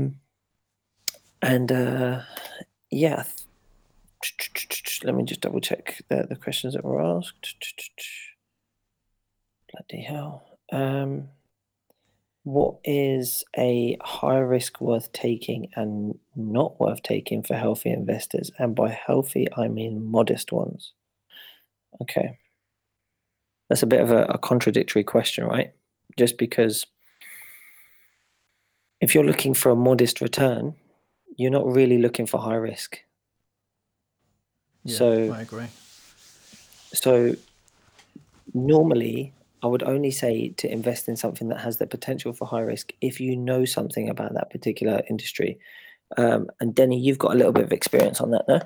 Yeah, so I think I mentioned it briefly last episode, but that's one of the things, and it's often a tip I would give people. Like, I'm in the tech industry, so I feel safer, particularly starting out, particularly when I was starting out, investing in companies I have a better understanding, and just an industry I have an understanding of. So for example, if you're into gaming, for example, you'll know that Sony are going to be releasing the PlayStation 5 or planning to release the PlayStation 5 this year. So when that was announced, for example, that could potentially, coming off the back of the successful, very, very successful PlayStation 4, they've got momentum. So when that announcement was made, that could have potentially been a spike in their stock market price. Now, and if you're following that because you're following the industry now. There's the coronavirus that's held up a lot of manufacturing in China. So now there's a potential that their release date, their planned holiday 2020 release date, is going to slip. So that's going to hit. That's going to make their share price potentially take a hit. Now, if you're into gaming, you're going to be reading this stuff every day. If you're into cars, you'd probably have. Again, if you're into automotive, you'll probably have a similar understanding of things being released and what some of the companies are doing. So that's an example of gaming. So that's just from looking sort of 12 months. I've got a rough idea, just because I'm into it, of what Sony are going to be doing. I know when all their big games are being released and the general sort of things that are going to spike, that are going to basically increase their value and potentially knock their value. So again, you would just feel more comfortable because it's an industry that you know, rather than dabbling in things you're not as, you don't have as good an understanding of. That's one of the things I've done. Obviously now I've been doing it a little while, so I start looking at other stuff, but that was my first thing. And on top of that, tech for quite a long time now has been on a bit of a bull run, as they like to call it. So there's always good money to be made. As an example, one of the things with tech is, and again, if you're a follower, you like read tech, like TechCrunch and certain blogs, you'll see a lot of there's a lot of activity going on. So for example, Apple. With the iPhone being one of their biggest, that's their biggest money maker. Production's been affected in China again by COVID-19. That's a technology company. So you can imagine Apple shares are going to go down. Whereas if you think of what we've been hearing all over the news is about this new tech company called Zoom. A lot of people wouldn't have heard of Zoom before this, but now, because we're being forced to stay at home, Zoom subscriptions, Zoom usage has gone through the roof. So their share value has gone up. The same as Netflix, because people are at home, because people are watching TV, because people are a bit more bored, more people are using Netflix, more people are listening to the radio. So all of this kind of stuff. And again, while the coronavirus wasn't something you could necessarily predict, quite early on, and when I started hearing a little bit of a buzz about Zoom and thought, oh shit, that makes perfect sense. And there was another one actually that it happened to, and I kind of missed the wave on that. And then as soon as I started hearing a couple of little things about Zoom, I was like, shit, that makes sense. People are going to start using that. I put money on Zoom, and I also put money on a couple of other similar companies that provide a similar sort of service. And if you've been following the news, in fact, some of this stuff becomes sort of pop news. So Zoom, maybe 2 months ago, because I'm into tech, I would have known about it, but now everyone knows about Zoom because it's on the news. And there was a thing with Boris Johnson using it and taking a picture of him using that to have a cabinet meeting and things like that. And it gets that exposure, which means more people start using it, and it becomes a very, very big and an established company, and you have that sort of snowball effect. But that's just one of the things I say to people. Just look at, if you're familiar or you're comfortable with a certain industry, that's always a good place to sort of start. And to give you guys an example of kind of Zoom's performance, on the 23rd of December last year, Zoom shares were $66 a share, and if I can get to it, the current or their peak on the 23rd of March was $160. Yeah, so that's nearly 200%. Yeah, that's over 200%. Yeah. That is a decent investment to make. If you can foresee it. Now, if you're sitting there going, okay, well, I've missed the boat on buying companies like that. Things to bear in mind is that what's happening now obviously does have an impact on what happens in the future. So, as I mentioned before, obviously, you know, companies like airline companies, stuff like that. Right now, it's all doom and gloom, but once the recovery happens and people start to get back on their feet, people are gonna want to go on holiday. Oh, I can't wait to get out of this fucking country. Then he's gonna have booked like 17 flights. Like the day the travel ban gets lifted, you will find Denny standing at Heathrow Airport just asking for whatever he can get on. Listen, this is the thing. Though, because I'm applying the same thing to my holidays. Remember I said I buy them in the cheap time in January, but I'm doing the same thing. I'm looking now because they're desperate right now. They're trying to get, they still want people to book in advance because it gives them cash flow now. So if I book and I have to pay £300 deposit, they get that £300 now. And holidays I've had to cancel. So I've had to cancel 2 holidays because of this. And they've offered me vouchers for me to use later on. So that means they keep the money, but they've also offered me loads as well. So I'm effectively getting my holiday. I'm using the downtime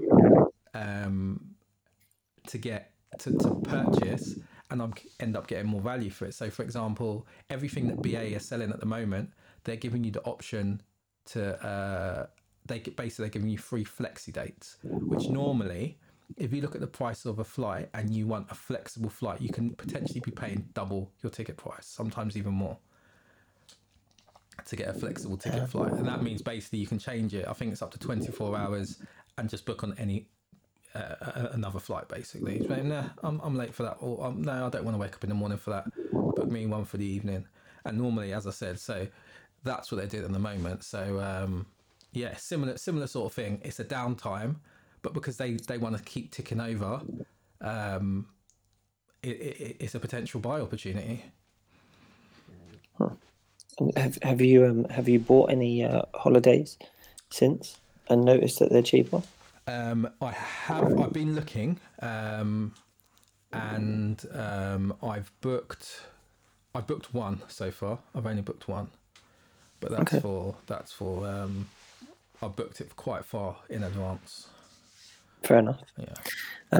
So another thing to consider is that whilst the consensus among all companies is that the share price has gone down, some things are being bought at an exponential rate that maybe you don't pick up on right now. So like Netflix, the share price went up because their subscriptions went up, and that's something that they can monitor like every single day. Mm-hmm. There are other like more tangible assets that let's say, for example, if there's a, I don't even know if there's a company that's listed on the stock exchange, and I'm not even going to waste my time looking, but let's just say that the company Wahl or Wahl, whatever it is, you know, the company that make clippers. Oh yeah, W-A-H-L. Yeah, I don't know how to say it either.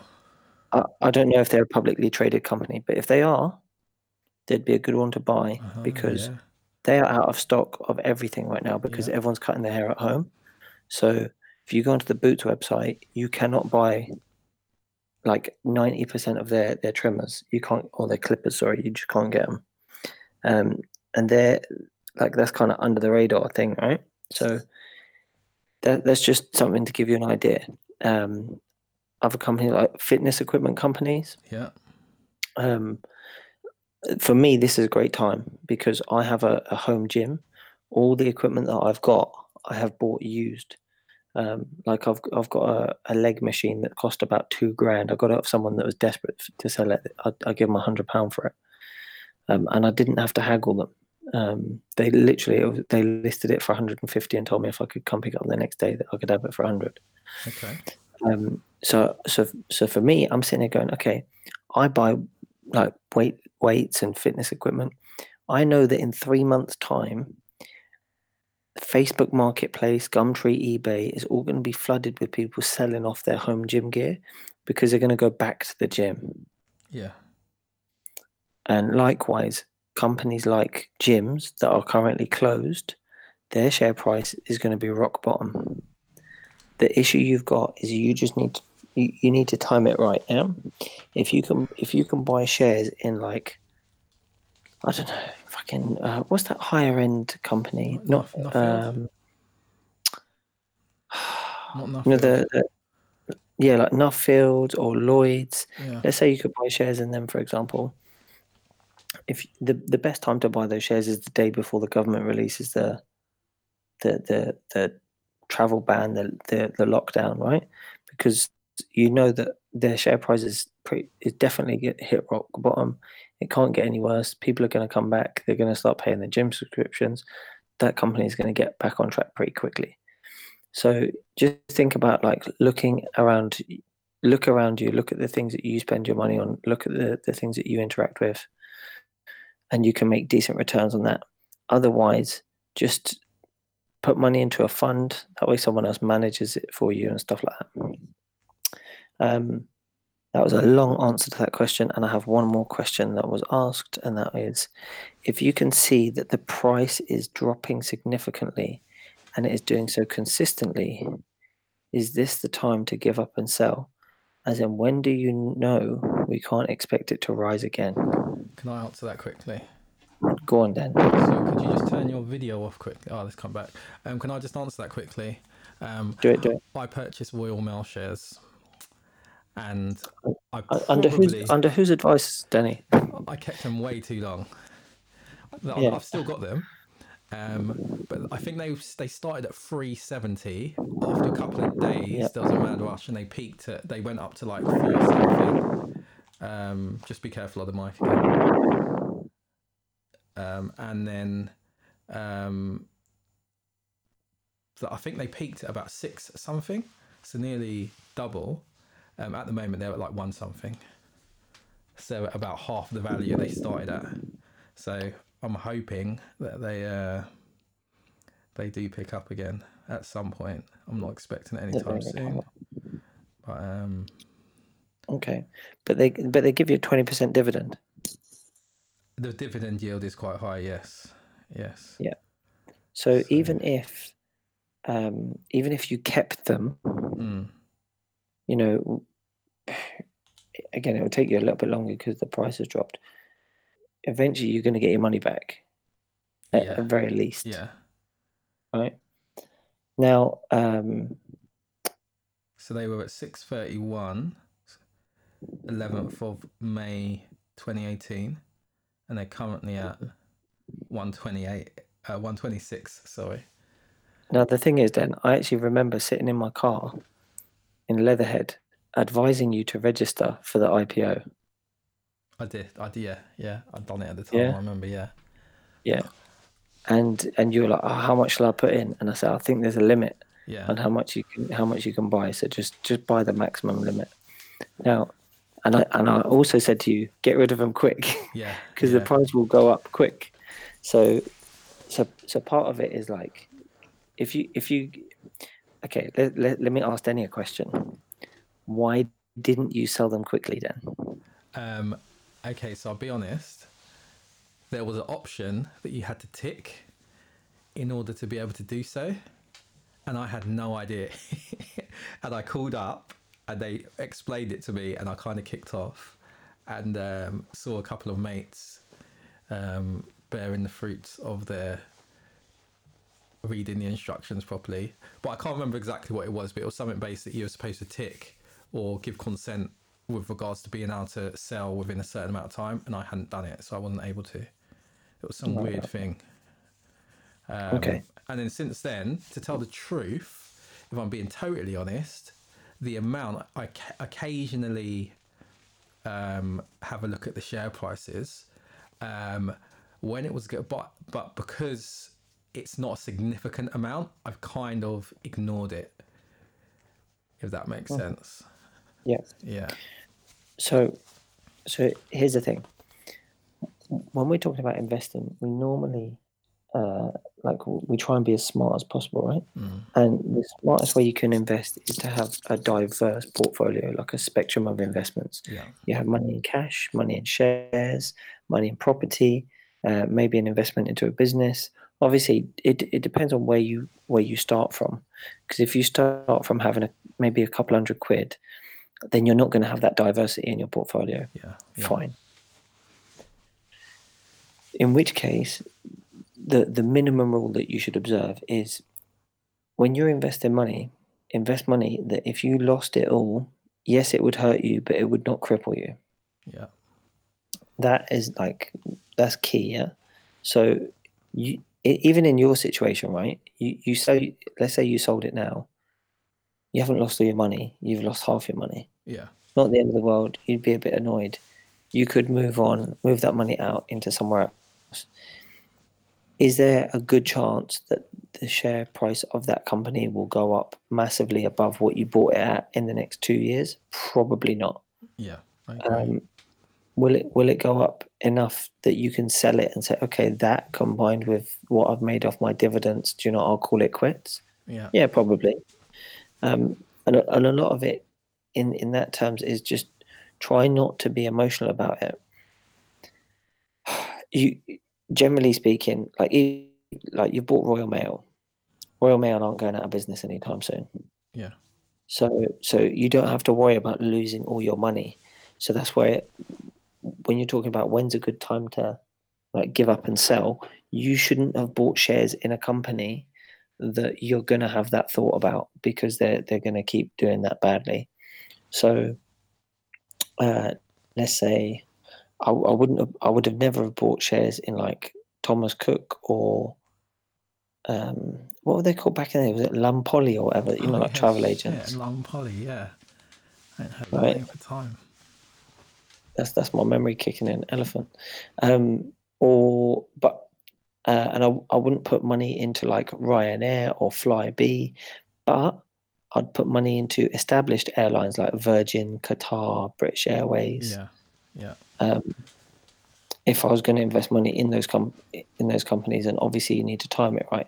So, in terms of when to cut your losses and run. You shouldn't have stepped in that situation to begin with. If you'd have done your research properly, that shouldn't be happening. Just be honest with yourself. Ask yourself, okay, if this share price recovers in the next year, am I still going to be happy that I sold them now? Because if the share price recovers in a year and you sell them now at a loss, most likely you're going to be pretty annoyed with yourself. Yeah. However, are you going to be comfortable sitting on them for the next year, looking at that money in a negative? Again, emotional about money, but it is what it is, I guess. You have to try as much as you can to distance yourself from it. Yeah, that's I agree. And the thing is, if you're looking at money for what it is, that old saying, time is money, that is legit. It's the most legit saying there is, because your money is literally your time. Like, you've put in your time and effort to give someone else productivity, and they've transferred your productivity into a tangible asset, i.e., money in your account. And if you lose that money, that's you losing the time that you spent putting in that effort to put in that productivity. Yeah. So in that respect, just have that honest conversation with yourself and ask yourself, if I do this now, fuck it. Are we good for that? In terms of questions that I'd asked, actually that was all of them. Identifying opportunities I've done. I was going to do some stuff on being self-employed, but you know what? I think you could pretty much dedicate one whole podcast to being self-employed. Yeah, I agree. We'll skip that one. ISA allowance, tax and shares, or the taxation. So taxation on its own, again, is a huge subject, but I'll just give a very brief summary. You're going to have to pay tax on any way that you make money, right? The government don't like people making money without them getting a cut. They are greedy bastards. That's the nicest way that I can say it. So obviously you work, you get taxed on that. Your savings, you get taxed on that. Your investments, you get taxed on that. You bloody, you want to spend money, well, you get taxed on that. That's what VAT is. And then, you die, you get taxed on that. That's inheritance tax. There is no way of avoiding taxes, which brings me back to another old saying: there are only two certainties in life, death and taxes. But in terms of thinking about what you can do, obviously, if you put your money into a pension, you generally pay money in gross. So if you want to pay, let's say, you want £100 in your pension pot, you pay 20% less than that into your pension pot, and they gross it up, right? The government does that for you. You kind of does it for you. So there's tax efficiency there. You can put the money that you've now earned and been paid into an ISA, which you will not get taxed on. So when you get paid from your bank interest, that money is paid after they've paid the government their cut. Oh, apologies. Oh, we're getting into 1 a.m. territory here. Yeah. And I'm an old man. The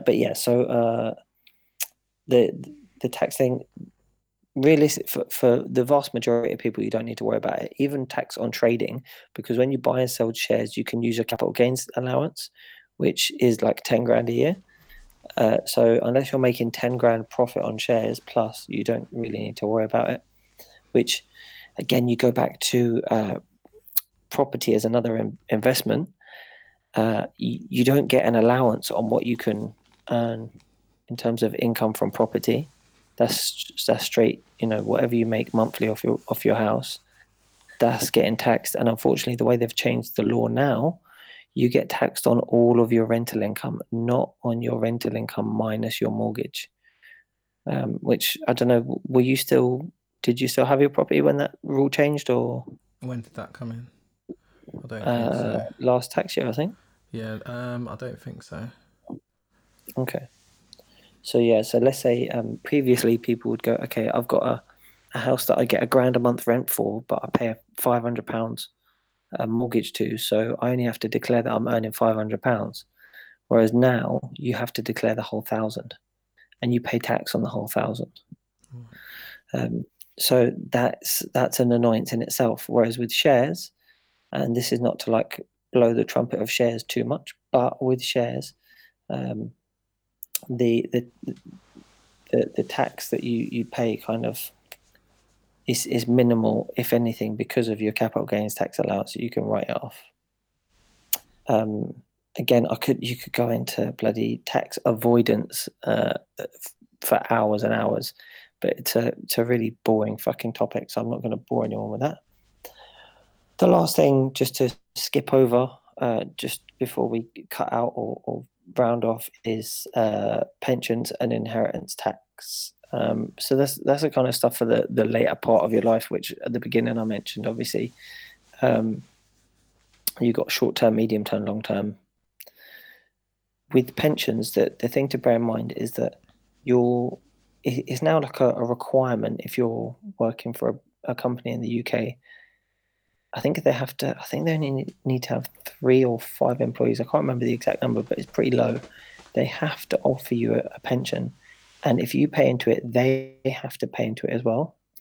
And that's a really good way. Like when I mentioned earlier that figure of like needing 340 grand, if I was working for a private company and, let's say I put in 3% and they match it, give me 3% as well. That's a really good way of trying to get towards that figure that you need to be able to survive in retirement. Yeah. The only other things that I'll mention about that is you can talk to your pension provider and ask them where they're investing your money and make sure that it lines up with what you want it to do, i.e. when you're young, you put that money into high risk. Mm-hmm. As you get older, you put it lower risk. And also making sure that it lines up with your ethical standpoints. And a lot of times people move from one company to another and they just leave their company pension where it is. The hazard with doing that potentially is that, especially if you have a family, if you die and your family don't remember that you have that company pension some other place with some other company that you used to work for, and they forget to ask the question, that money is gone forever. So it makes a lot of sense. I know a few people who they've had multiple jobs in multiple different places. They've got lots and lots of small pensions. Just to go to a private pension company or to a financial advisor and get them to merge all of those pensions, they can manage it and merge them all into one. Yeah. And then inheritance tax. I was just going to say, with regards to inheritance tax, and just with regards to exactly what you're saying with regards to making sure you don't leave things, and in the current climate, with regards to sort of wills and that kind of stuff and tax planning, we could probably do an episode on that with someone we both know, and yeah. Like really go into that, because I've been speaking to them lately and they've been saying, and there's some, just again how things are, there's some really good examples, sort of case studies of the sort of that having to like basically doing that last minute and the extra hassle it causes when something unexpected, if you're trying to get a will, if you are trying to sort out finances, if you are trying to sort out this stuff while grieving, while trying to also pay the unexpected cost of a funeral and all of this sort of stuff, that sort of planning and stuff around that, again, I think is a close relative of just standard finances as well. Because it's also how the state of finance, the financial state you kind of leave others in. So yeah, feel free to think, but I'm just saying we could obviously get hold of Tyler and I'll tell you what then, the only little nugget I'll give on this episode, a very common misconception that I used to come across while I was working in the bank, was that I would talk to people that clearly had inheritance tax liabilities and they would say, oh no, I don't have an inheritance tax liability. At which point I'm like, okay, you have a trust, you've got something set up. And they go, no, I've done a will. That means I don't have to pay inheritance tax, right? And I say, no, you fucking moron. All a will does, just for anyone else, I apologize if you thought that as well and I'm calling you a moron. Because at the time I thought it was blindingly obvious. But what happens when you die is you have an estate. And your estate has assets and it has liabilities. You have to use the assets to pay the liabilities. And whatever remains gets distributed to whoever you want it to in your will. Prior to your estate being settled, i.e. there being any debts cleared, your will don't mean shit.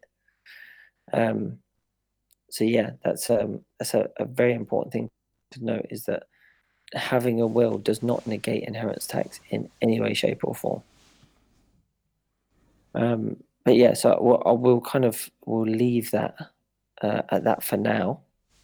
But yeah, maybe we'll come back and do an episode on self-employed, like things to think about, things to watch out for, being self-employed, kind of hints and tips.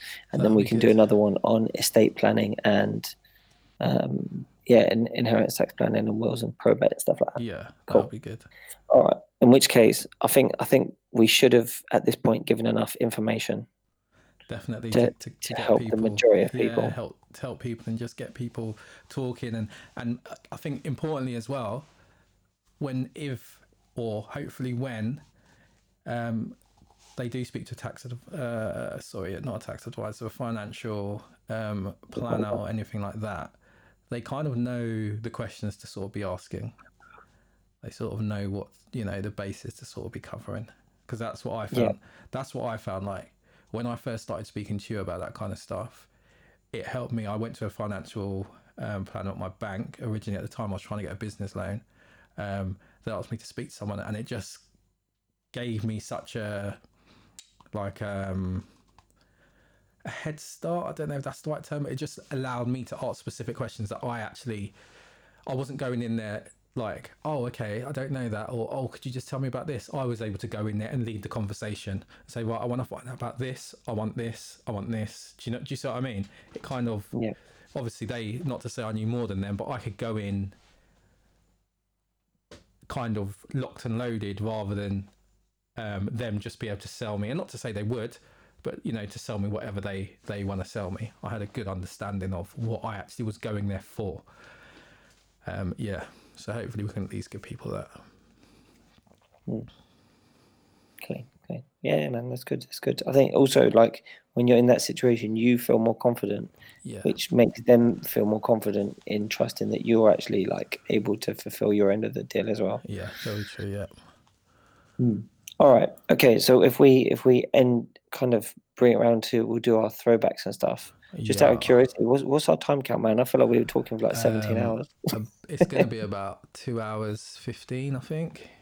All right, that's got to be a record. That's got to be a record for NGA. So hopefully you guys made it this far, and if you did, and guys, if you found any part of this useful, if you got some like little nugget of information, share it, man. Share it. Sharing is caring, and as much as you know what, normally I'm saying share this just for the sake of promoting it. I genuinely believe that we, and when I say we, I mean like 98% of the population knows fuck all about finance compared to what we should know. Very true. So yeah, I think I'll plan out another episode or two, because I also, there's some other, I can spend about half an hour talking just about sorting out your credit score, like what to know, how to manage your credit score and stuff like that, which is a fundamental piece of information, especially for younger people. But yeah, that being said, let's do our throwbacks then. Cool. I'm going to be lazy again, and my throwbacks are going to be very obvious. So my throwback song is going to be It's All About the Money by Meja, Meja.